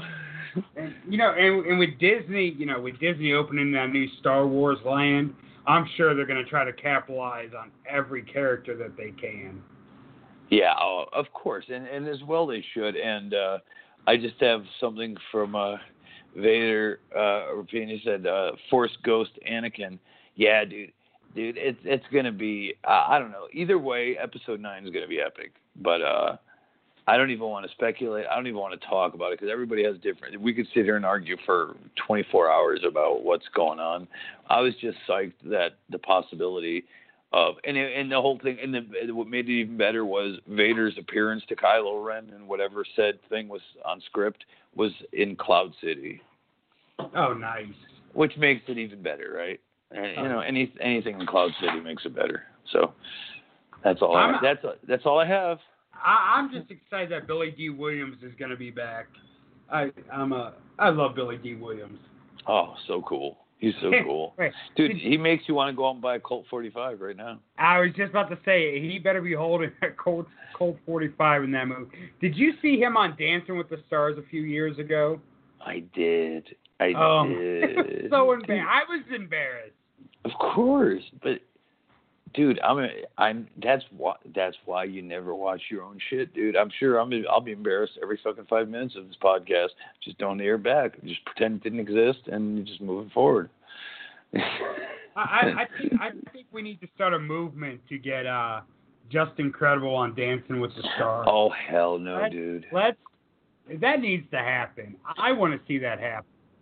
There's a very few amount of people that ever saw me dance. One of them uh, was Chris. Uh, my wedding was uh, the only wrestlers ever uh, involved in anything I did was Chris Candido, Tammy, um, aka Sunny, uh, Nicole Bass, and remember Denise Chastity. Oh yeah, Jazz, She yeah. she was at she was at my wedding. So those are the only people that ever saw me dance. And I'll be hard pressed to ever let anybody see that fucking hot show, fucking hot mess fucking happen again. Good We luck with to- that. We need to find someone with the video of that. Oh, I got I got the wedding footage. It's Okay. right here. Oh, I Wait, got it. oh, we have to wait. we have to we have to transfer it from VHS, of course. um, but you know, I'm- yeah. Oh, I got it. I, I personally want to see it. You know, when if I ever come out there to Connecticut, I, you got to plop that in because I need to see that. Oh, it's hilarious. It's actually very funny. You'd probably laugh your ass off. You know, it's And- it's really good stuff. And, and you know, and uh, you you mentioned Tammy, uh, Sunny, you know, and she she's going through so much. Right? I guess, I guess um, right now she she's actually sitting in jail in Pennsylvania, which is I know. I just Sad. read it, dude. Yeah, I just read it. When we were going through our notes, like kind of to try to, you know, get our shit together for tonight, um, I just stumbled upon it. I didn't mean to. Um, but yeah, dude, I, let me tell you something. And again, I, I, I told you, Jay, um, and, and this was more of a defense mechanism to not really go there, but um, when I got arrested, I mean, disorderly conduct or not, dude, you feel like I was in a fucking, you know, for 23 hours out of the day, you're in a you're in a cell that is not even with another dude that's not even legitimate for a dog, much less two human beings. And I was fortunate. Everybody's, you know, it's not what you think jail is. Like nobody's being scumbaggish or anything. It's just people that are scared and nervous and like, what the fuck. Tammy is like to be in jail for six months, especially knowing how Tammy is. That's like, I, and I, I, I want to be very careful and not be like, or say the wrong things because a dear friend of mine um, lost his life or committed suicide because you know when he was in prison, and you know what I'm talking about, Brian Oh yeah, yeah. You know who was who was a great dude. He was he was a really great dude, at least with my experience. Um, so that's like that's real shit. That's real talk. And I'm not trying to like you know again, it's not something we're focusing on, but uh, just to be in a place of confinement when you probably need mental health like help um it's just hard. And, Oh, yeah. and, you know so i i actually as much as tammy and i might might have butted heads in the past um i feel bad for her because she's been a lost soul. And she's a good girl. She's not i mean all things you, that everybody thinks she's a she's a human being. She's a good kid. And uh, I feel bad for her, and I, I don't want to ever to be that dismissive on a human being or a life because we could easily poo-poo on shit real quick because it's you know it's a cool thing to say or whatever's over and we could say it and get away with it.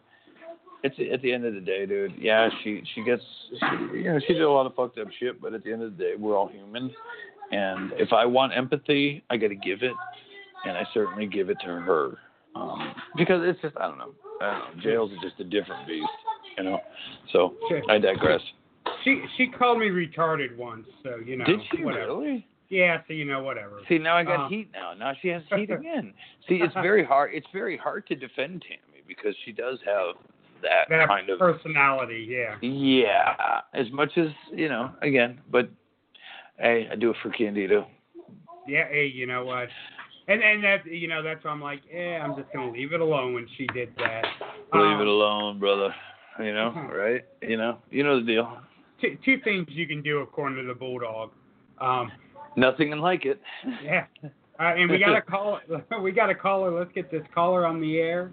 Uh, caller, you're there. What's your name? My name is Jeff, and this is Jeff in Virginia. I talked to a couple of weeks ago.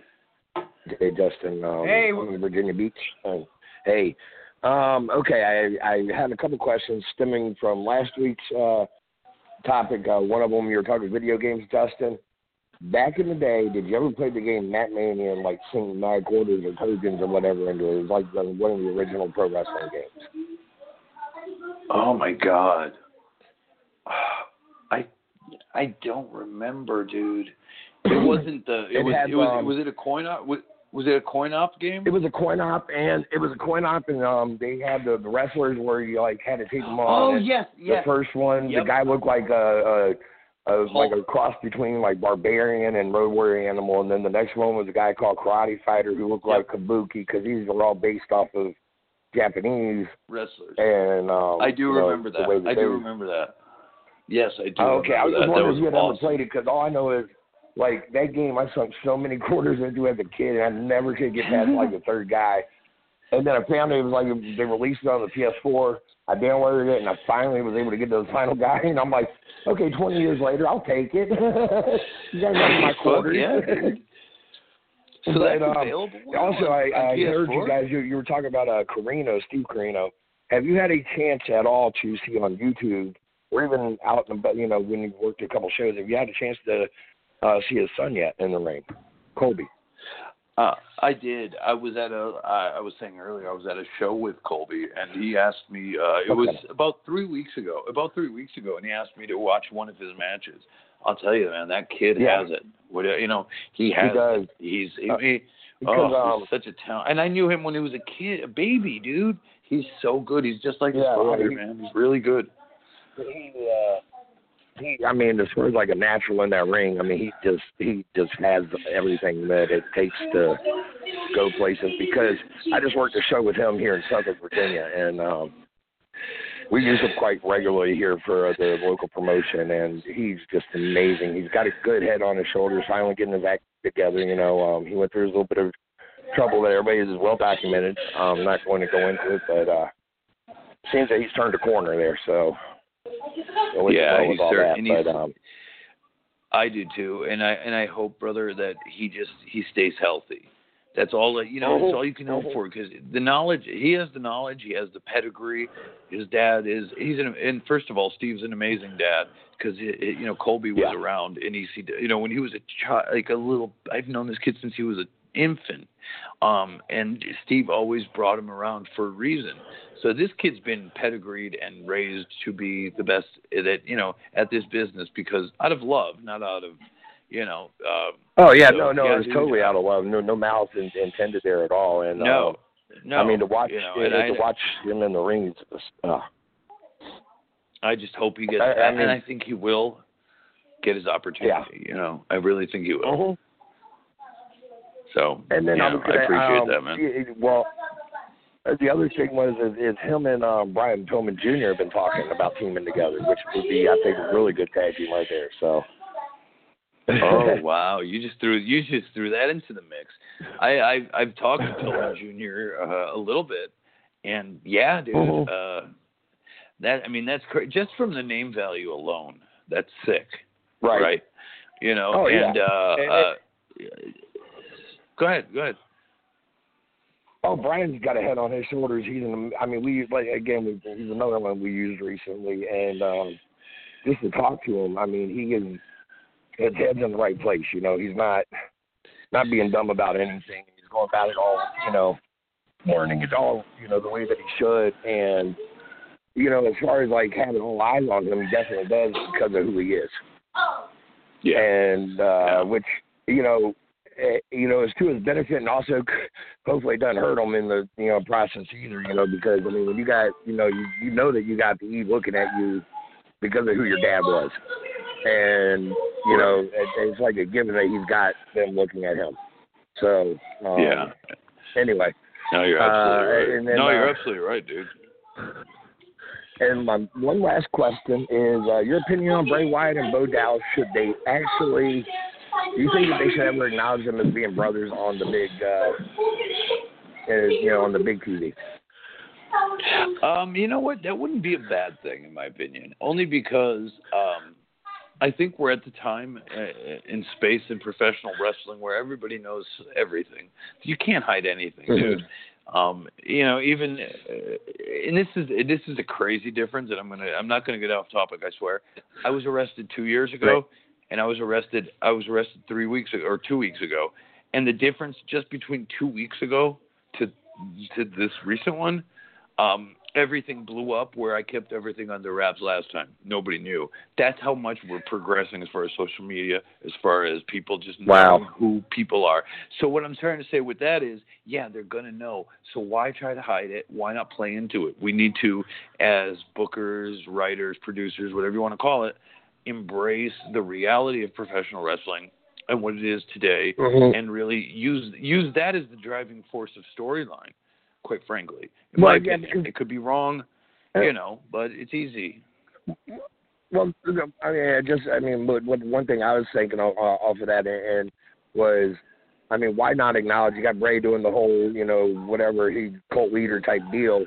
He could acknowledge Bo as being his brother and have his brother kind of follow him because he can't, you know, he hasn't been able to get the wins or whatever it is. So therefore, now I'm going to follow you, brother, and see what happens, kind of deal. That's kind of where I would go with it. But um, Yeah, because yeah, when they, exactly. they when when they had the B team, um, Chase and Matt and, and, and Bray, I mean, every time that Bray and Bo would get in the ring, the crowd would definitely you could hear that, like that underlying roar from them, waiting for those two to just really lay into each other. And it, it was like, oh, and then they didn't let them do it. And it was like, come on, Right. don't tease us. so, Yeah. um, Yeah, anyway, very okay, true. thank you very much for uh, for answering that for me. I appreciate it. Thank you very much for calling, brother. Appreciate it, man. All right. Appreciate it. Yeah, have a good one. Uh, Take care. rest of your night. He, he made some good points. I just want to point out that uh, uh, uh, Vader said about Tammy. Uh, he said ever since she, or ever since Chris died, she's been like a ship with no rubber. Yeah, with no rudder. Yeah. Yeah. Or he, he said rubber. He said rubber. So, Oh, is that what? I, rudder? No, R U D D E R. oh, did he say? I thought he said rubber. Never mind. I was gonna See, make it. See, Mind I, in the toilet. I was just gonna say that's that should have been the title of the porn she did. Um, but Did never she mind. do? Did, wait, wait, wait, wait, she wait. did a wait. porn. No, she didn't. Did she? Yeah. Where It am I? I know. I it- know. it I was- know. It was all anal. Oh, even. Okay, I, And I'm she- gonna be careful. Where is Hey. this, and where can I see this? And like I've- yesterday. do you, do you really want to see it? Because I mean, she looks more like Jabba the Hutt than. Anyway, It, it doesn't matter. I need somebody to. I need to feel better about something other than my life. Yes, I need to see this. I'm sure someone will have a link that they can send it to you. Look, dude. Okay. DM DM me now. I have not seen any of this, nor do I want to see it for the reasons you may think. But I need to feel good about myself, so send it to me, please. And like, okay, legit. I don't. I don't. Spoiler alert. Um, I, I don't want to ruin the plot. Um, no, she she legit farted Oh middle. come on, dude. I swear to You know, God. you want you want to know a shoot story, and I say this all the time. I don't. I've never said this on a public podcast, but I will. Only because we got to get. We talked about uh, other people doing podcasts that are doing shit for ratings, and uh, I don't want to necessarily do this for ratings, but I'll give everybody who's fucking God bless them sitting here listening to us. I'll give them a treat. In '95, I was traveling with Chris and Tammy as Aldo, and Tammy had this. Uh, certain thing where you know everybody knew she was pretty promiscuous, right? And I'm being very kind, uh, to say the least. So Chris, we we were we were basically staying at Tammy's mom's, and uh, Chris went in to stay. We were all like still in our gear uh, at Tammy's mom's in Jersey, and Chris went in to take a shower. And as Chris is in the shower, like, and he's my friend, like a friend friend. She comes up. She had a robe on, and she she literally fucking takes her shit off and she said, "Oh, why don't you fuck me right here, right now?" And I'm like, and then all I could do in total PJ mode was like do like Ted. Remember Ted, like the teddy bear, like Ted. I'm like John, Johnny. John, Johnny, I'm frightened. like I literally did that only because a I, I didn't know what to do because I never saw that coming, but I didn't want to disrespect my friend and do that either. Because trust me, dude. I, I mean, I, I, you know, it's been a, you know, it's not like the worst thing in the world either. but uh, I couldn't do that to my friend. Like I do have morals, people, and it was just so bizarre. And everybody, everybody in my, I mean, my close friends know the story, but I've never shared it publicly. That was like, this is in my book material if I ever write a book. But yeah, dude, it was so bizarre, and all I could do was kind of like just hide. Like, what do you say, right? It, it, it's it's like a loose meat sandwich now, so it's probably better. dude. Oh my! She called me Uh, retarded. So whatever. Uh, I she gets I- what she I can- deserves. I, I can shoot back now. But you know what? I'll give her this. In the porn, she took a good bump off the couch. So, I have you know. no, uh, dude. I have no idea what you're talking. I got now. You see, you're in Jay. You're you're you're enabling. You you know what that means? You're enabling. Okay, you're going to enable me now to get off this fucking podcast and go look for this shit. Thank you, I'm sure, thank Oh, you. I'm sure, I'm sure someone's gonna send it to you. I, I right. can guarantee. it. Uh, I just want to. I just want to laugh, quite frankly. Dude, she That's good farted in the middle of it. Like what? Why? And they didn't edit it out either. It's there. Of course not. Of course not. Why would you edit that out? It, it was like the it was like the fucking shot from the Death Star. Great Star Wars reference. But why would you? Because that's the whole point is to make her look like the jack off she is. Right? Embarrass her, right?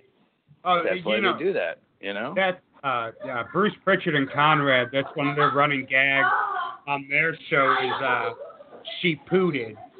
And- Oh, is that their deal? Yeah, and uh, it's funny too. Like, uh, I Bruce Pritchard does a Jim Ross impression of him doing commentary during the porn.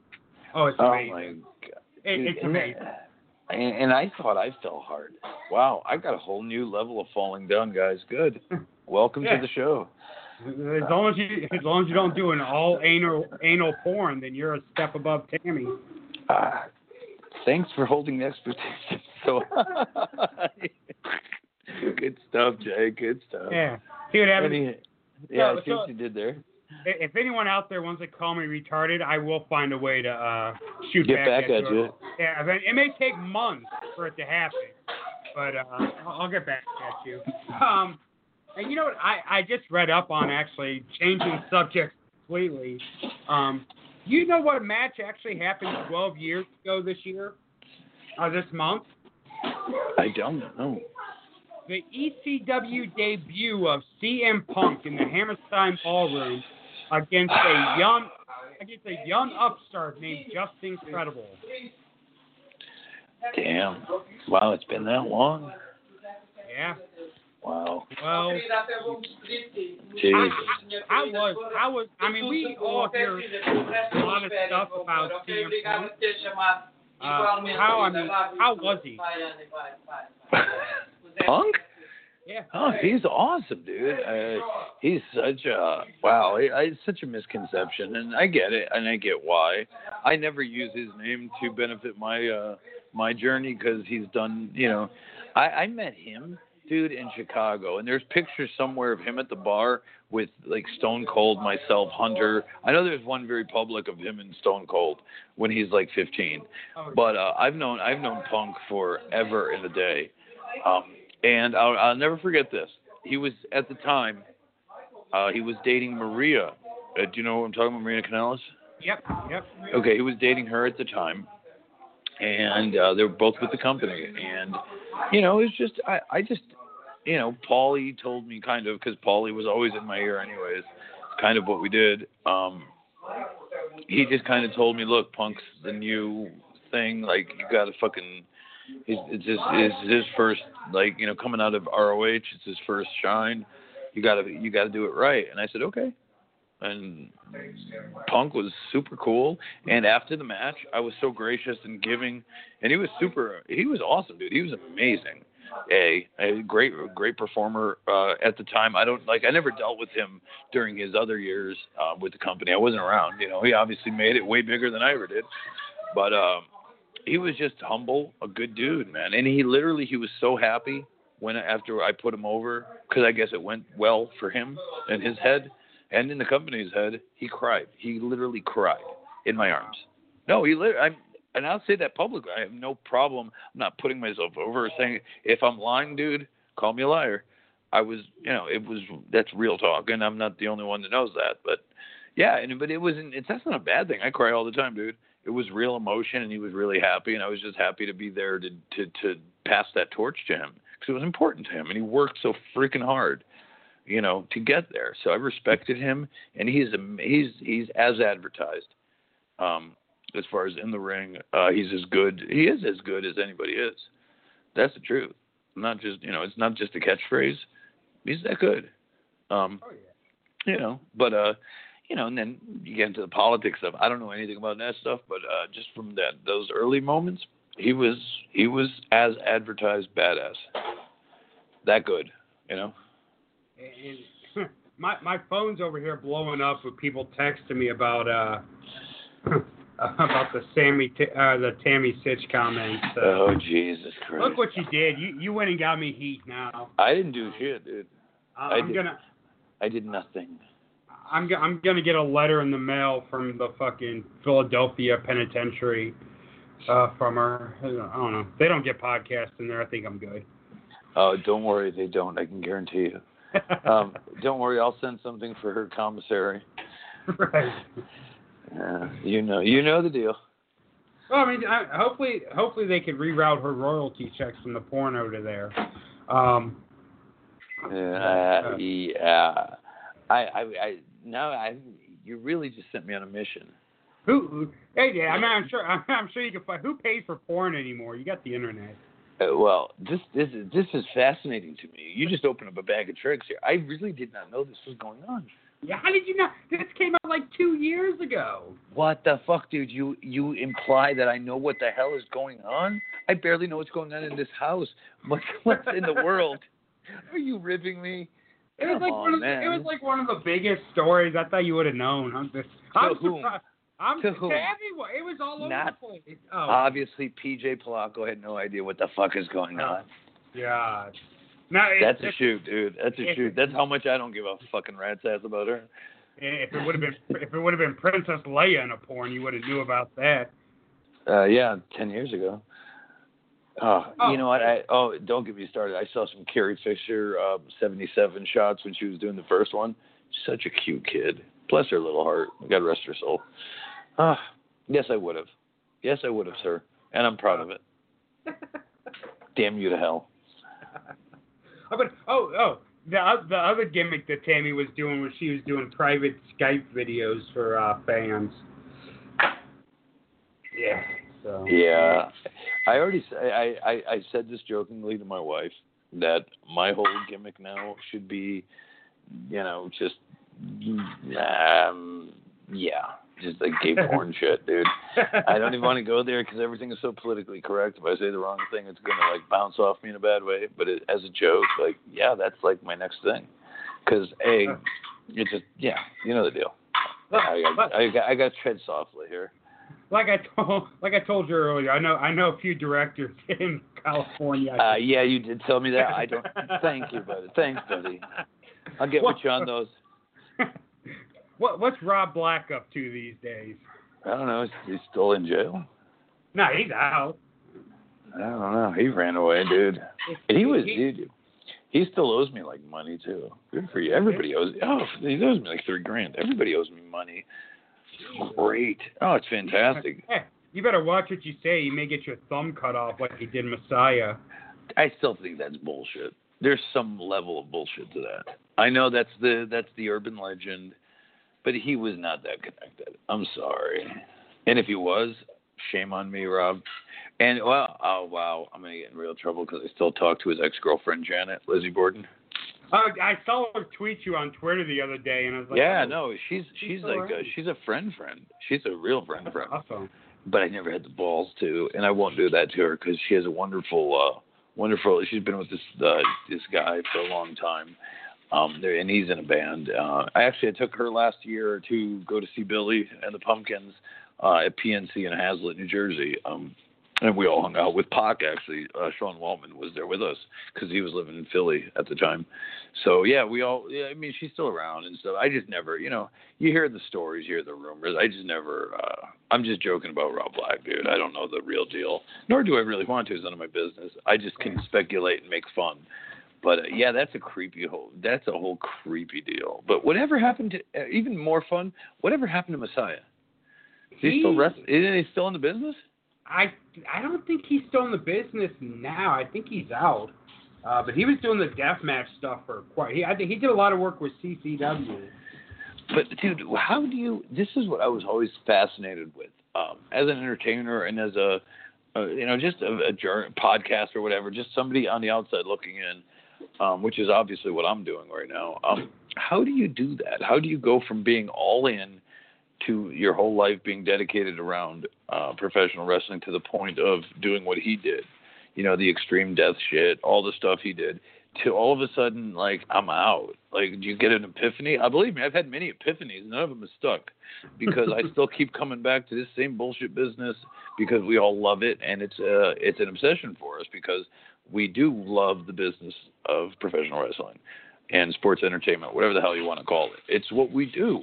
It's in our DNA. How do people just disconnect from that that easily? To me, is Right. fascinating because it took me. This was a sickness that took years and years how do people just go in and out? I, I, I'm, dude, I've been trying to find an exit strategy for 20 years. Still can't do it, dude. I'm an Yeah, old it- man, you know. It, it looks like Messiah's last match was in 2016, or no, 2014 was the last match he had. oh, really? So that's a Yeah. while. Wow. Yeah, he's been out for a minute. Um, yeah. Curious.